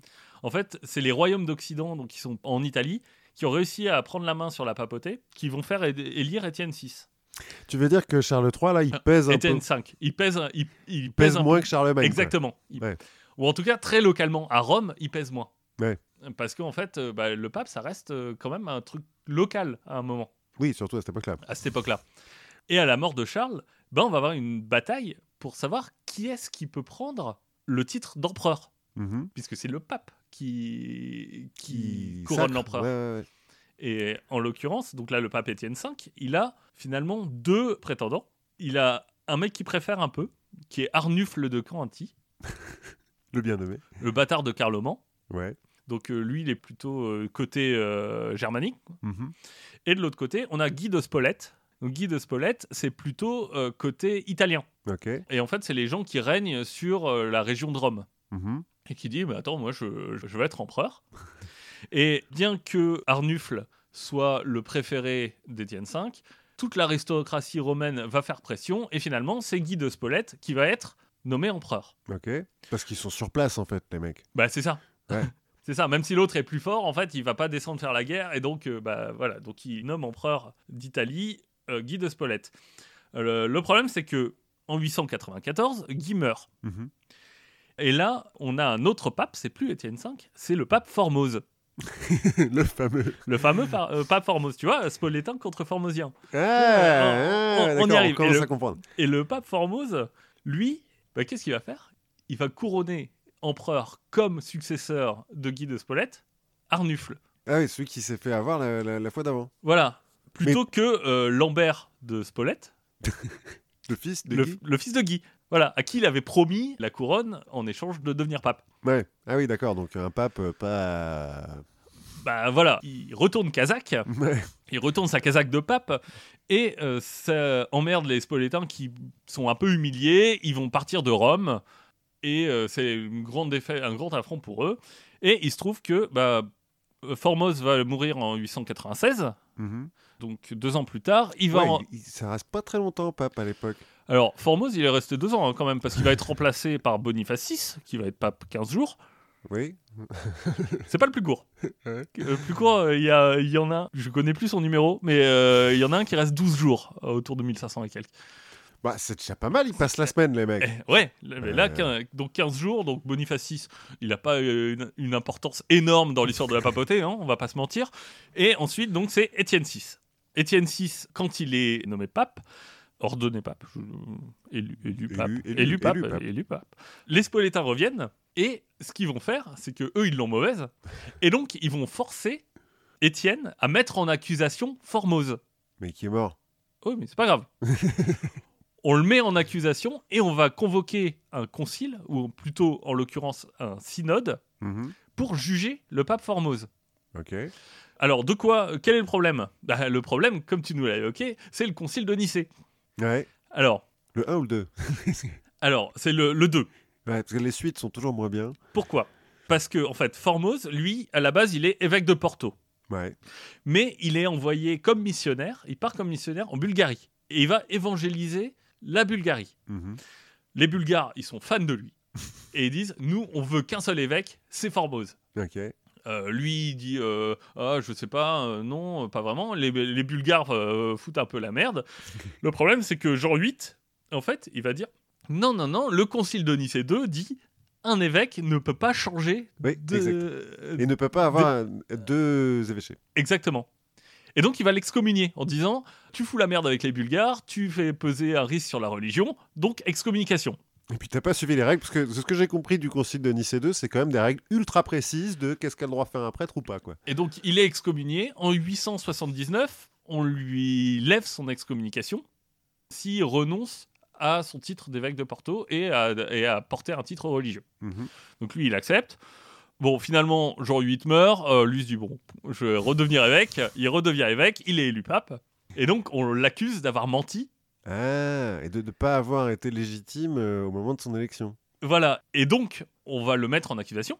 Quand je dis on va le mettre en accusation, c'est-à-dire que on va exhumer son cadavre, qu'on va revêtir d'habits papaux, qu'on va, qu'on va amener dans la salle du synode, et on va juger son cadavre avec un diacre qui va, Qui fait être, son bouger av- les bras. Non, mais qui va être son avocat. ok. Bon, le diacre fait pas un très très bon boulot d'avocat. hein. Peut-être qu'il y a quelques pressions. Et donc, il est jugé comme euh, coupable. Mhm, Alors, ce qu'il faut savoir, c'est qu'on a perdu les actes du procès. mhm.